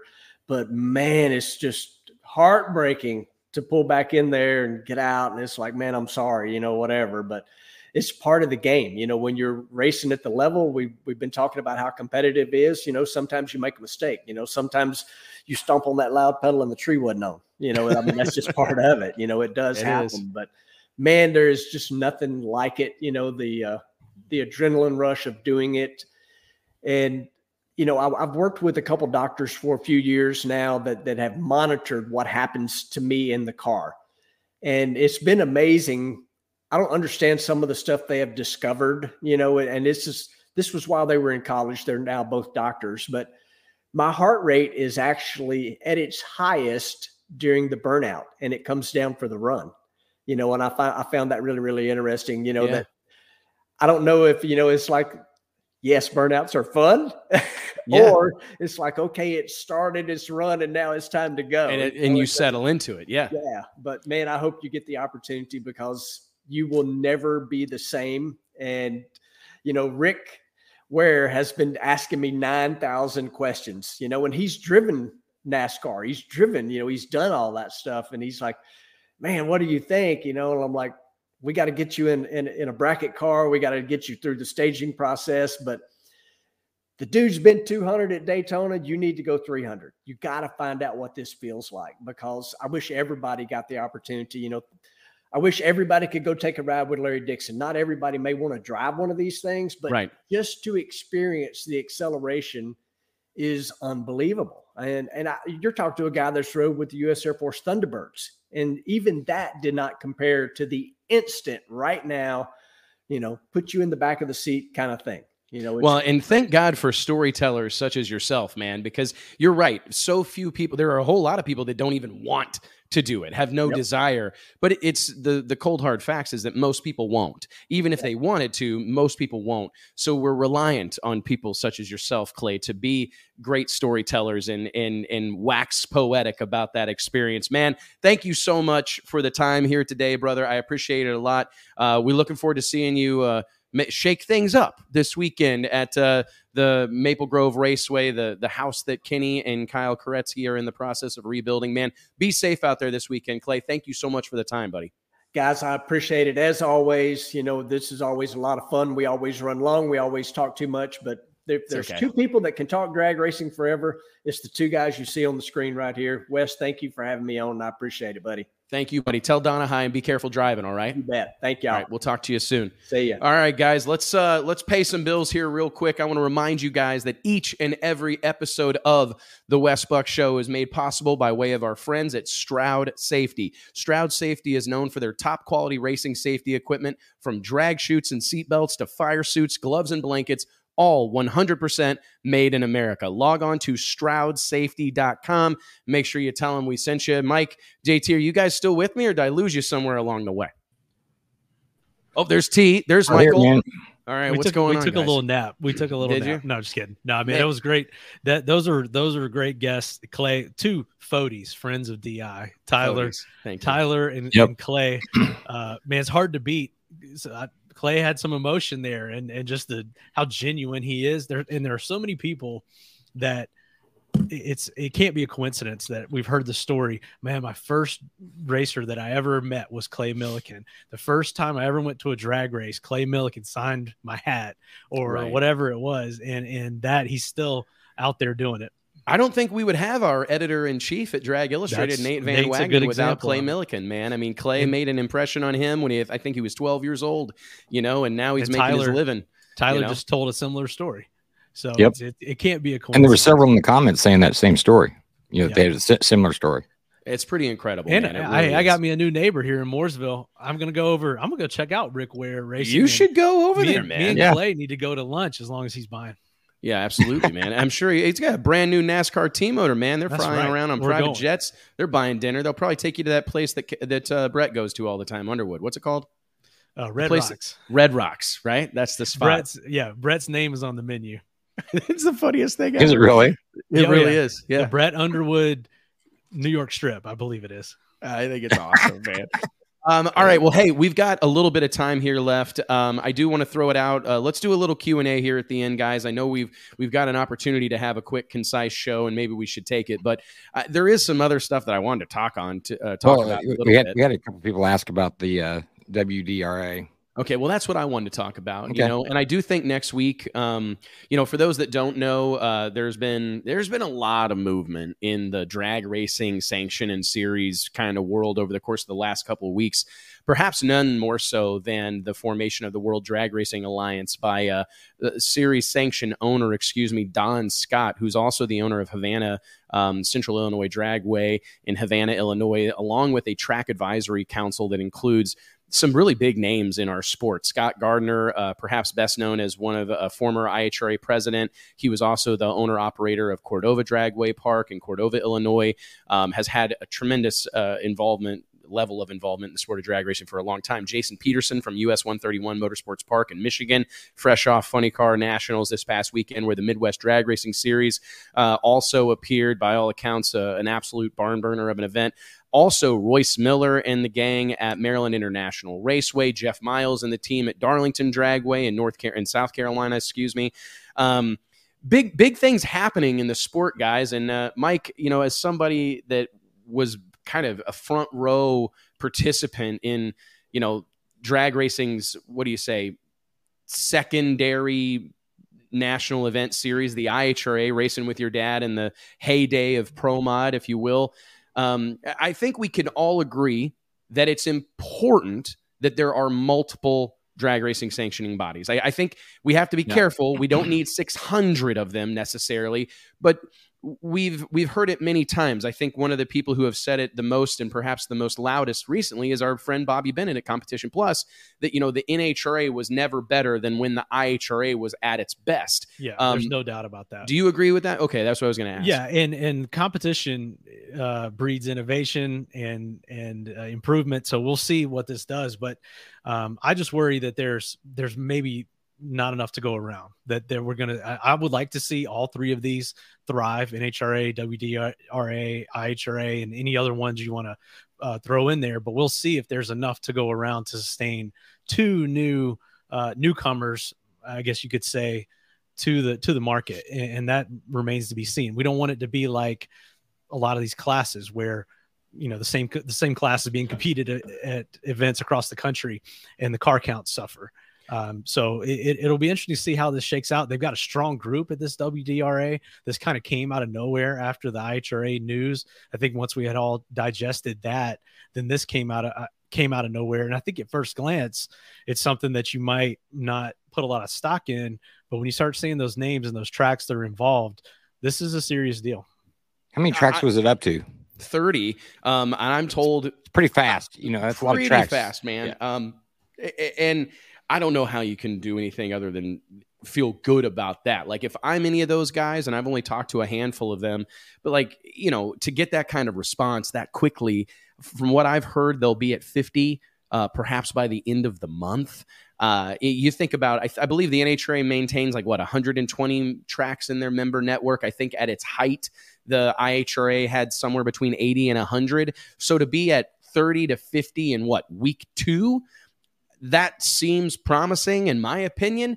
Um, but what I really think it brings to light is that there really is what I'm seeing. If I look at this from afar, it's there needs to be a utility I think that the World Drag Racing Alliance, and I haven't talked to anybody there. I've had one brief conversation with Jason Peterson. I've reached out to Scott Gardner. Um, and, those conversations will come in the in the following days.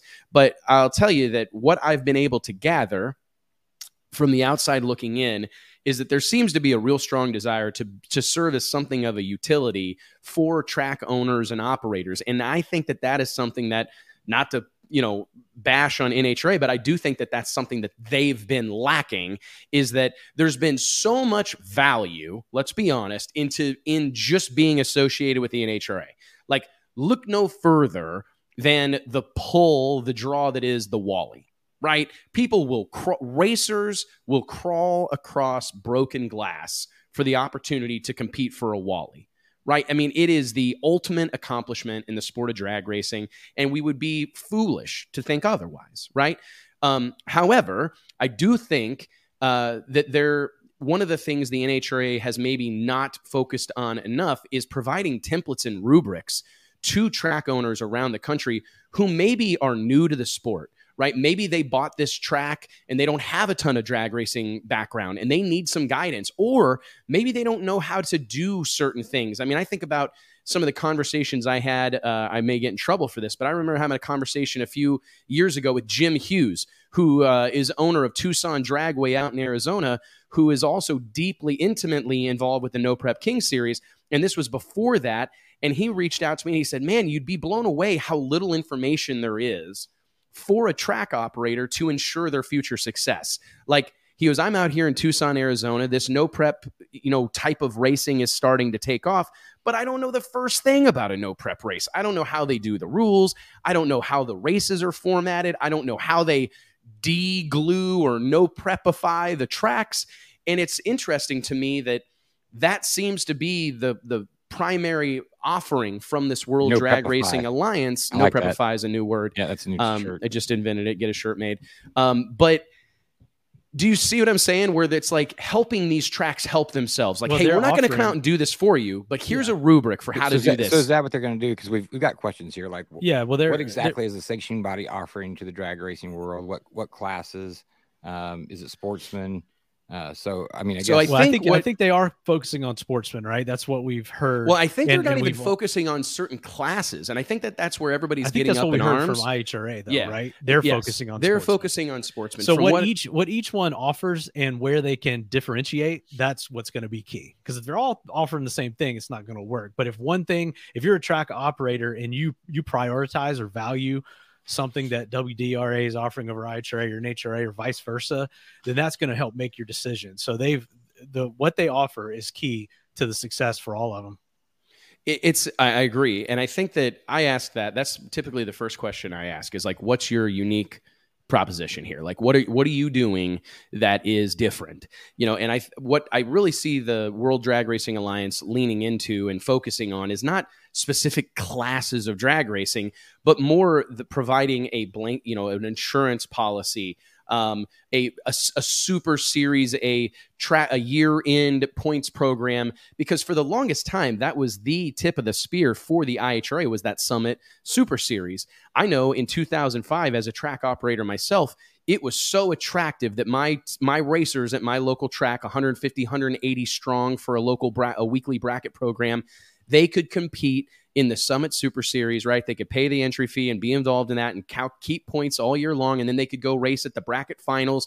And perhaps most importantly, they didn't have to travel, right? They didn't have to go to Vegas or to Bristol or to Charlotte. They didn't have to go thousands of miles away. They were able to go race at their quote unquote bracket finals, the year end mega race, and do it two, three hours from home. And I think that that is way more of a driving force than a lot of people want to realize is that guys most of these people have to be at work on Monday. Yep. You know, so even if they run till late at night on Sunday, if they're 3 hours from home, they they can get home, take a shower, sleep a little bit and head to the head to the shop or head to the office. And I think that that's what the World Drag Racing Alliance seems to recognize is that they need to have a close to home option for these folks, uh, for these racers that don't want to travel all around creation. And it's also going to be a, a haven for all the kind of secondary sanctions and series and events that happen in our country that perhaps wouldn't happen under NHRA's uh, it, you know, NHRA runs a tight ship, right? I mean, there's very high expectations across the board, and they don't totally work for everyone. So I do think that there is uh, there's room for this but I agree. I think that there's a lot that's going to be figured out, you know, in the coming months, if you will. I think this is going to be a really interesting end uh, to the year when you look at it, like seeing who's going to be aligned. We'll see what announcements who. are made at PRI and things yeah, like that. I that's where that, that's where we're going to find out a lot, don't you think? I, I think so. You know, I think that that's probably the we'll we'll see a lot. I don't know, man. I was shocked when I got that press release the other day. Thirty member tracks. That's big, that's big time movement, brother. I mean, that's big time movement. So it'll be interesting to see what happens, man. But I, I got to be honest, anybody that's trying, and I, I want to give kudos to everybody involved. I mean, IHRA, Larry Jeffrey, everybody that's involved, I believe feels in their heart they're doing the right thing for the sport of drag racing and i appreciate that i i absolutely i want what's best for the sport of drag racing always and i think that you know everything that has happened here at drag illustrated over the course of the last 16 years has happened because that is our that's our go-to. We we always try to put the sport first. First, we quit putting on races because we thought it was neg it could potentially be detracting from some of these other sanctions and series and events. And it's like we didn't want to convolute or compete. Uh, things change, of course, but I'm just saying that that has always been our focus here at Drag Illustrated. Our mission, it's no secret, has been to grow and build the sport of drag racing. And I don't know, I I'm anxious to see kind of what happens next, man. Um, let's talk about real quick, briefly. Let's give a shout out to Kayla Morton, uh, winning the No Prep Kings event this past weekend uh, in Tucson, Arizona. As we were just discussing, the No Prep Kings series rolls into Denver, Colorado, Bandimere Speedway. Uh, incredible race uh, venue here in the United States, man. Sure uh, I'm actually bummed that I'm not going, but I, I, just thought it was worth mentioning that. How about coming out of left field, right? I mean, obviously we well, had it was a, it was an event that had some oddities to it. You had Ryan Martin. So. Ryan Martin went out in second round to Lizzie Musi, who then unfortunately had a top end crash. So then she's out, and then you know you end up with two really newcomers to the finals in John Odom and Kayla Morton, and Kayla wins it. So it's but it's always interesting when some you know it's not a run of the mill race and you get some oddities like that happening. And we, we've always said Bandimere sort of feeds into that as well. So we'll see it what does. happens this weekend. I think we'll be we may well be surprised because that is a track that throws you get into those odd conditions and as you said Mike it kind of opens the door for somebody to swoop in and get down when no one else did or make a good run when everybody else made bad runs. So I'm excited to see what happens, man and good for them too. They've they've really put in the work. They've been around since the beginning. You know, it's pretty awesome to see them get the win. It, I thought the same thing. I thought, man, Kayla, a boosted Chris Hamilton, uh, wonderful guy. Kayla has been there since day one, and to see her finally seeing those photos that Courtney Paulshock posted on social media over the weekend of, I believe, Kayla's dad teary eyed and an emotional embrace between Chris Hamilton and Kayla. Like eh, clearly a very special moment. And man, winning over there at this point in time is doing something. Yeah, is I mean, doing something. You know, you know, there's very few and far between. You know, you got so. I mean, I mean, everything did align right, but yeah, good for them. Let's switch into NHRA Pro Stock. We'll stay on the subject uh, of cars with doors, but I think that we may see. Listen, Top Fuel on fire, Funny Car on fire, tons of hitters, but man, Pro Stock you know, we saw the elite motorsports team dominate throughout the first part of the season, all throughout the regular season, look almost unbeatable. I can't remember what their total tally was. I had it written down somewhere, but I've lost it. But they've won like, I think, 11 maybe or so of the 16 uh, races here in the regular season uncharacteristic uh, early exit for Erica Enders uh, and a handful of the elite motorsports team there in Indianapolis. We saw Greg Anderson win his 100th uh, earn his 100th career victory in NHRA Pro Stock at the at the U.S. Nationals. Excuse me, uh, and really clearly having come upon something that has improved their program. We don't know if that's under the hood and the bell housing and the rear suspension. What we're not sure where that gain came, but clearly there has been a game. Who do you guys like here now that we're in the thick of things? We got six races left to figure out who's who. Well, Erica Enders thing, leading the points. What's your what's your thoughts? Well, the first thing that's kind of wild is that there are 14 cars or, or drivers that are qualified for the countdown due to the rule that – and correct me if I'm wrong, Wes, but isn't it if you went to every race and qualified, right? Uh, you even if you finish outside the top 10, you you get put in the countdown Correct. at starting at 1990 points and on down, which if you look at all the classes, Pro Stock Motorcycle has no one that fit that bill. They they cut off at 10, but each of the other classes do, uh, do have uh, 11 or 12 people, but but uh, Pro Stock has 14. Which real quick, is, is let's just roll around. Do you guys like that or like love it or hate it? Mike, man, I, I, don't, first. I don't know where to where to uh, fall on it, but I I like it because it it encourages participation, and I think that hey, if, if that's if that's what got those guys to all those races all year was guaranteeing their spot in the countdown, I'm for it in this era of all the uphill battles we have um, as far as funding and fuel and, and economy, whatever um, payout. I say if that if that motivates them, keep it. T. Yeah, I'm, I'm on the fence on it. I mean, if you're going to have the countdown, you're going to have it ten cars. Then, you know, then have it be ten cars. Yeah, I mean, it's just how does know, the if, countdown? If you, if you want to get up there, if you want to get up there, then you need to race harder. You know, well, it's going to make it. It's it's got to be. It's going to be extremely hard too to come back from like Chris McGaha, nineteen hundred and sixty points, and uh, he's got to make up quite a bit um, to to get in there. But it can happen. So it, it definitely puts you at a disadvantage. But it is. It kind of creates the opportunity for more oddities to happen or upsets, so, and, and more people to still be swinging for the fence late in the year. So I, I'm I'm for it in that regard. On your other on your other question though, um, you know, I think I'm going to ride with Elite on this. You know, and, and probably Erica. When it, I mean, it's not cutting time, and you know they've they've proved all season that they've got something a little extra. And man, you know, she's tough. When, when it comes down to it, she's tough, and uh, I think they probably have something going on over there. And it could be any of the drivers, but I think I think Erica is probably suited to redemption tour continues. I do think if I factor in the redemption tour part of this deal, I think we're going to see Erica this weekend with not that we haven't, but a, a you know you shake off Indy, things didn't go your way, and she'll be rolling into Maple Grove Raceway with uh, her game face on. And and there was actually a great comment here from Billy Carroll uh, in the comments that nobody is going to find enough power to outrun the levers. I'd put my money on the light cutters, Erica Enders, Dallas Glenn.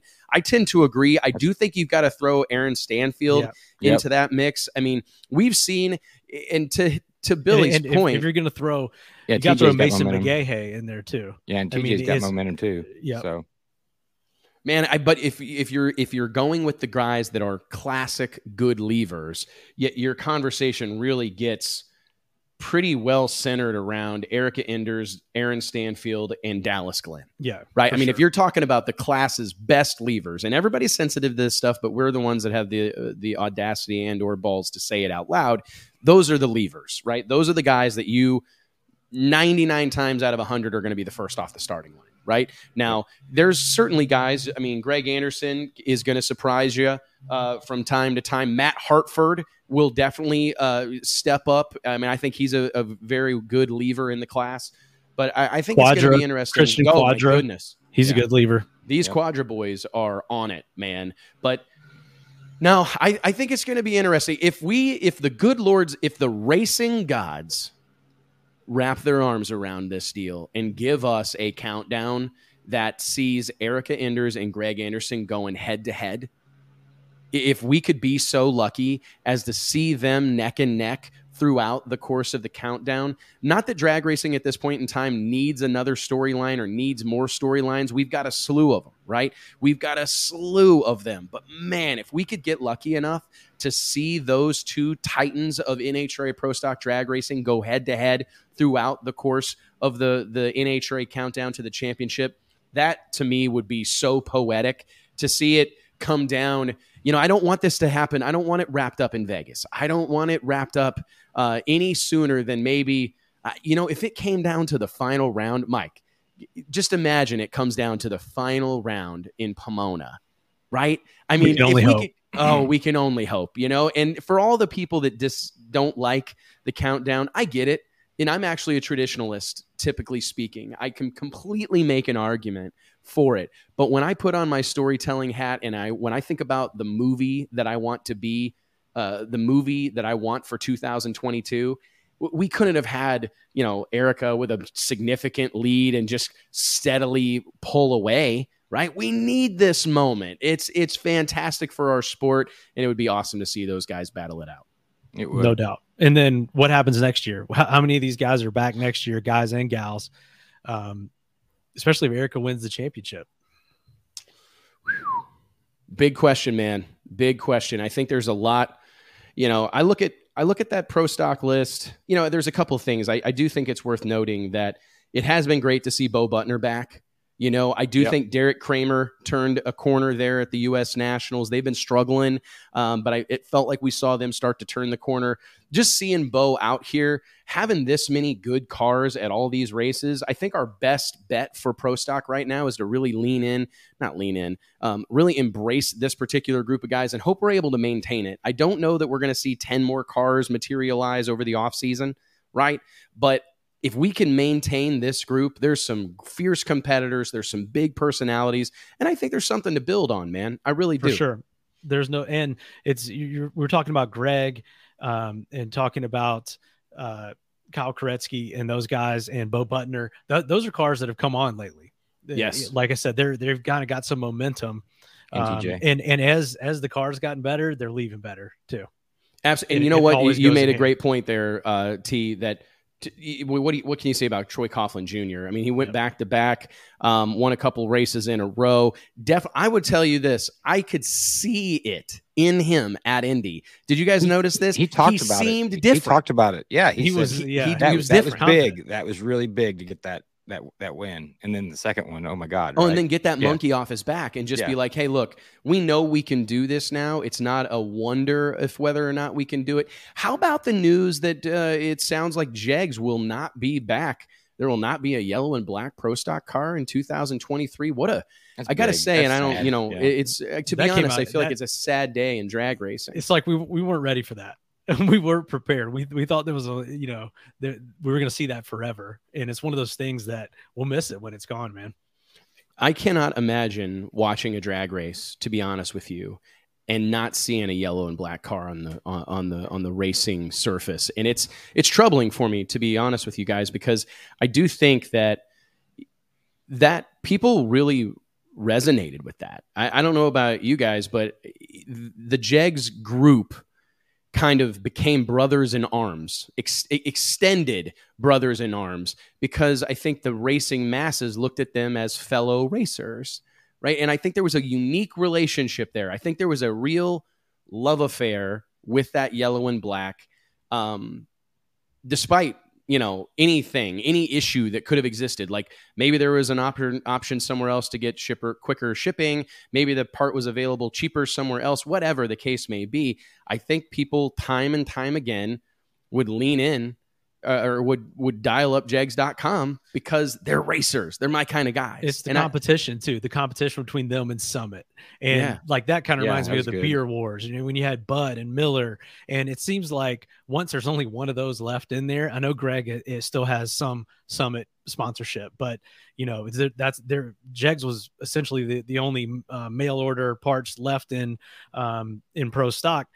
It seems to speed up the exit. And we saw that in with the beer wars in Top Fuel. It's like when one of them goes, then the other one kind of is like, all right, well, you know, I'd double down. The funds, was, the funds over. Summit, the funds if I was over. Summit right now, I'd double down.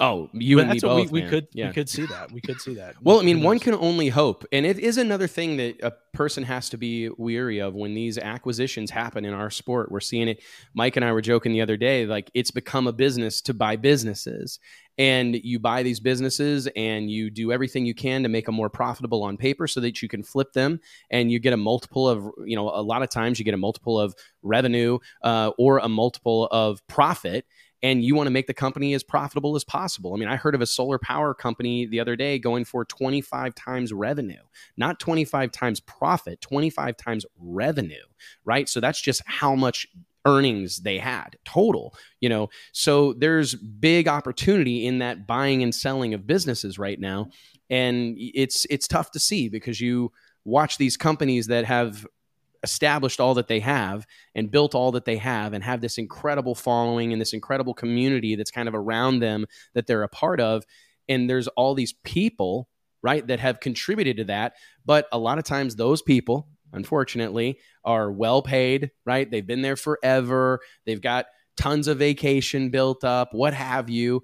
And someone that's not emotionally connected to the project comes in and goes, "Oh, we need to cut all these people because they get paid too much, and we're going to use our marketing firm from over here or our people from over there, and we're going to, you know, combine pool resources." And the next thing you know, you got a company that's lacking its heart and soul. You know, so it's a really, it's an interesting thing, man. It's and by it's, the time you figure it out, then it's almost too late, and you have to try to build it back up. You know, yeah, man, the damage is done a lot of times. So yeah, it's a wild time, man. Wild time. Last thing, guys, I do want to remind everybody you don't got to go solo on me if you don't want to, but the Wes Buck Show is brought to you by our Bam. friends at flowracing.com. If you're a drag racer or a drag racing fan, you got to get on board with Flow Racing. The world leader in sports live streaming, Flow, Ra- Flow Racing provides unlimited access to drag racing's biggest events like Donald Long's Lights Out, No Mercy, and Sweet 16, every stop on the PDRA and NMCA tours Funny Car Chaos, World Cup Finals, Streetcar Super Nationals, and much, much more. The coolest part, other than being able to watch live drag racing almost 24 7, is the fact that you can do it on any device. I was watching this weekend on my Roku. Flow Racing is contributing 100% to the growth of our sport. The partnerships formed by Flow Racing with the promoters in drag racing serve only to grow drag racing and put racers and events in front of more eyeballs. The platform provided by Flow is changing drag racing for the better, and there's no limit to the good they can do. So log on to flowracing.com today and join the movement. You can also catch this show. Kind of crazy. Is it as surreal for you guys as it is the and me? You that... catch it during downtime. All of a yeah, sudden, man. you want the tractor to come out. You you you want some more track prep so that you can watch some more Wes Buck show. Exactly, man. Well, hey guys, thank you for being here. Thanks for being a part of it. Huge shout out to Tyler Crossnoe. Best of luck to Tyler, Tommy, Judy, the whole team out there at Virginia Motorsports Park. Longtime friends of ours here at Drag Illustrated. I hope everything goes fantastic at the Shakedown Nationals. Hard to believe. I think it's like what the twentieth year of this deal, twenty first year of this deal, something like that. 20th, 20th anniversary. Big, yeah, big moment, shirts. man. If you we go get your special shirt, they, they we should have uh, had David Hance on here screwed yeah. up. Maybe we could do an episode Friday to something. get his own show. Yeah, David. I'm, I'm going to be in Nashville Friday. What are you going to Nashville for? Have you a sent birth- this to HR? I have. Well, I am the HR department. Oh yeah, you are yeah. HR. Yeah. So I, I, I cleared it for myself, but yeah, birthday party. for who? You? Uh-uh. No, no. Good luck. You're you're gonna live out that meme that you posted. oh my god. Todd Langdon asks closing notes, and I want to say thanks also to Clay Millican, uh, his wife Donna, for letting us uh, borrow him on a Wednesday afternoon. I hope they have safe travels to Maple Grove and a fantastic weekend. I'm going to tell you guys. Uh, the question is, will Promod ever be a professional category? Mike and I spent about an hour talking about this yesterday. My opinion is no, and and I think that that's okay you know, I think that as a community uh, of racers and race fans, at some point we're going to have to accept that the NHRA their focus is top fuel and funny car, right? I mean, it's their focus. And I don't know that we should vilify them for it. I think their secondary focus is pro stock and pro stock motorcycle, or what's the word for third and dairy? Tertiary. Is third and dairy. tertiary. Tertiary. Their their tertiary uh, focus would be pro stock and, and pro stock motorcycle. And I got to be honest, being on the grounds, and you guys correct me if I'm wrong, but when I was at the U.S. Nationals and there's 45 top fuel cars, top fuel and funny cars there, right? There's 20 pro stock cars, 20 pro stock motorcycles. I mean, am I wrong? Is it, can you fault the NHRA for not like falling over themselves, fawning at any other category? I mean, I can't really and there's fault a lot them that, for it. There's a lot that comes along with it too, uh, on both sides. When you make something a pro class, and it, we've talked about it before, it's sort of a be careful what you wish for type of thing. If you think pro mod's expensive now, or uh, tough to run NHRA, if they you just put them class, boys on TV yeah. and wait. You you put all those cars on TV, and I'm gonna be honest with you guys. You put the NHRA Pro Mod series as it is on television. That deal's in the ditch next Tuesday. I mean, because it's going to go from being right now, there are teams spending nearly a million dollars a season to run NHRA Pro Mod, 10 races, right? I mean, it the series used to be 12 races, but that, I mean, it, you're talking about between three quarters of a million and a million dollars for like a high end, top flight, qualify in the top four or five cars. And that number will go up 50%, I would yeah. say, bare it minimum. Kind of like it, it, the we talk about the KH era in ADRL and what that did to Outlaw Pro Mod, Eighth Mile Pro Mod, and it just dramatically raised the bar for everyone. Uh, that is what I would see happening if if Pro Mod became a pro class. Because I, I, think, I, think it'd be awesome. I think the flip it's like side, validation, but there's a lot that comes along with it. I think the flip side is that you're going to get more uh, people showing up to races and more people wanting that TV time. I mean, let's face it, you know, they like being in the staging lanes. You you've mentioned it before with with all the all the stars of the NHRA, you know, and if they're going to be on until they on, can't afford it on, though. Yeah, that's true. You but know, a lot of these guys can. Maybe, but I mean, we're seeing them complain about the cost and the escalating costs now. Oh, and I mean, they want to complain about everything. But well, and that's you know, Promod has roots in a in a different um, I don't know what you want to call it, but it, its roots are different than pro stock and a lot of these.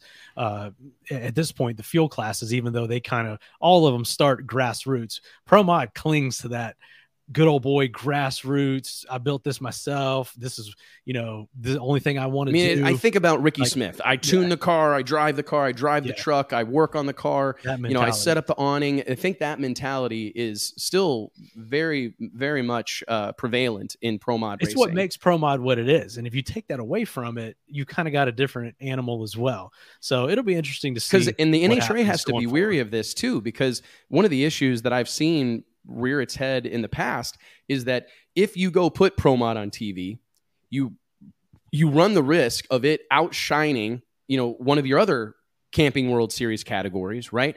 And if you've got a sponsor, then it starts to cannibalize itself, where it's like a guy's going, shit, man, I'm spending $4 million a year to be on this funny car these things are pretty exciting. Not quite as exciting, but pretty exciting. And I can go sponsor that car full tilt boogie lock, stock, and barrel for 500,000 bucks. You know, then you start to cannibalize your other categories. So it's tough. I mean, there's a reason that NASCAR doesn't have six other categories running on Sunday on the same track, you know, because they need that deal to stand head and shoulders above everything else. So it kind of goes back to our argument that one time we had JT that I think we're both, I think, right about that, you know, maybe your pro mod is the main event on Saturday night and they don't run on Sunday. Maybe yeah. it's a completely pro secondary Saturday thing. night show anyway. In my opinion, that, that's that's yeah. the roots of pro mod, a Saturday night quick eight. You know, so anyways, it's an interesting thing, but I do think we have to be careful what we wish for because it and will. That could be used as filler on the next show, though. Too, you know, like yeah. you ran that. You know, it could be. No, it's interesting. And I mean, there's plenty of the, the issue is that there, and I think part of the problem is that NHRA Pro Mod has never had the level of competition that they have right now. I mean, you've got a lot of great places to yeah, go race. And I, I, wanted to make that point too when we talked about that NHRA has never been better than when IHRA was pushing it. I, I agree with that, but we, uh, you know, Clay talked about it today and we've talked about it all year. NHRA is hot right now, very strong across the board. So, uh, that's a little caveat to what we said earlier. No, I mean, and it's like if I'm a pro mod guy, you know, no matter where I'm at in the country, other than the West Coast, I guess. But like if you're in the Midwest, you got the Midwest Drag Racing Series, pays ten thousand to win, good qualifying money, great race tracks well attended. They they marry up the Midwest Drag Racing Series events with other large independent events. I mean, they that place at US 131 Motorsports Park this past weekend was packed to the gills, right? And Preston Tanner went out there in front of that crowd and running, you know, getting treated like a rock star, getting treated like the show. Goes out there and races in front of that crowd. I mean, he's racing at a pro level. It's, I mean. Now, granted, he of course wants to win a Wally. Of course, he wants to, like you were saying, T be in the staging lanes with Ron Capps and John Force. But man, you know, for the money, and for the distance from the house, you know, it's pretty hard to beat. If you're out on the East Coast, you got PDRA. If you're kind of in the Midwest or Mid East, or excuse me, what would it be? Mid, Middle East of the United States, you got the NMCA. Really, really well done events all over. I mean, there's a lot of options right now. And if you're up in the yes. New England colonies, you got the Northeast Outlaw Pro Mod Association. Hell, Yellow Bullet ran for $30,000 eighth mile drag race over Labor Day weekend. So there's just so many options it's a great kind of reminder that it can go too far one way right? So, hey guys, thank you all so much for being a part of this. It is truly an honor to get to shoot the breeze and bench race with you guys every Wednesday afternoon. Remember, subscribe to the YouTube channel, Drag Illustrate, youtube.com slash drag illustrated. Log on to dragillustrated.com to uh, follow along with all of our other content that comes out daily. Thank you guys for being here. Mike, JT, appreciate it a lot. And we will see you guys next week. Later, y'all. Thanks, everybody.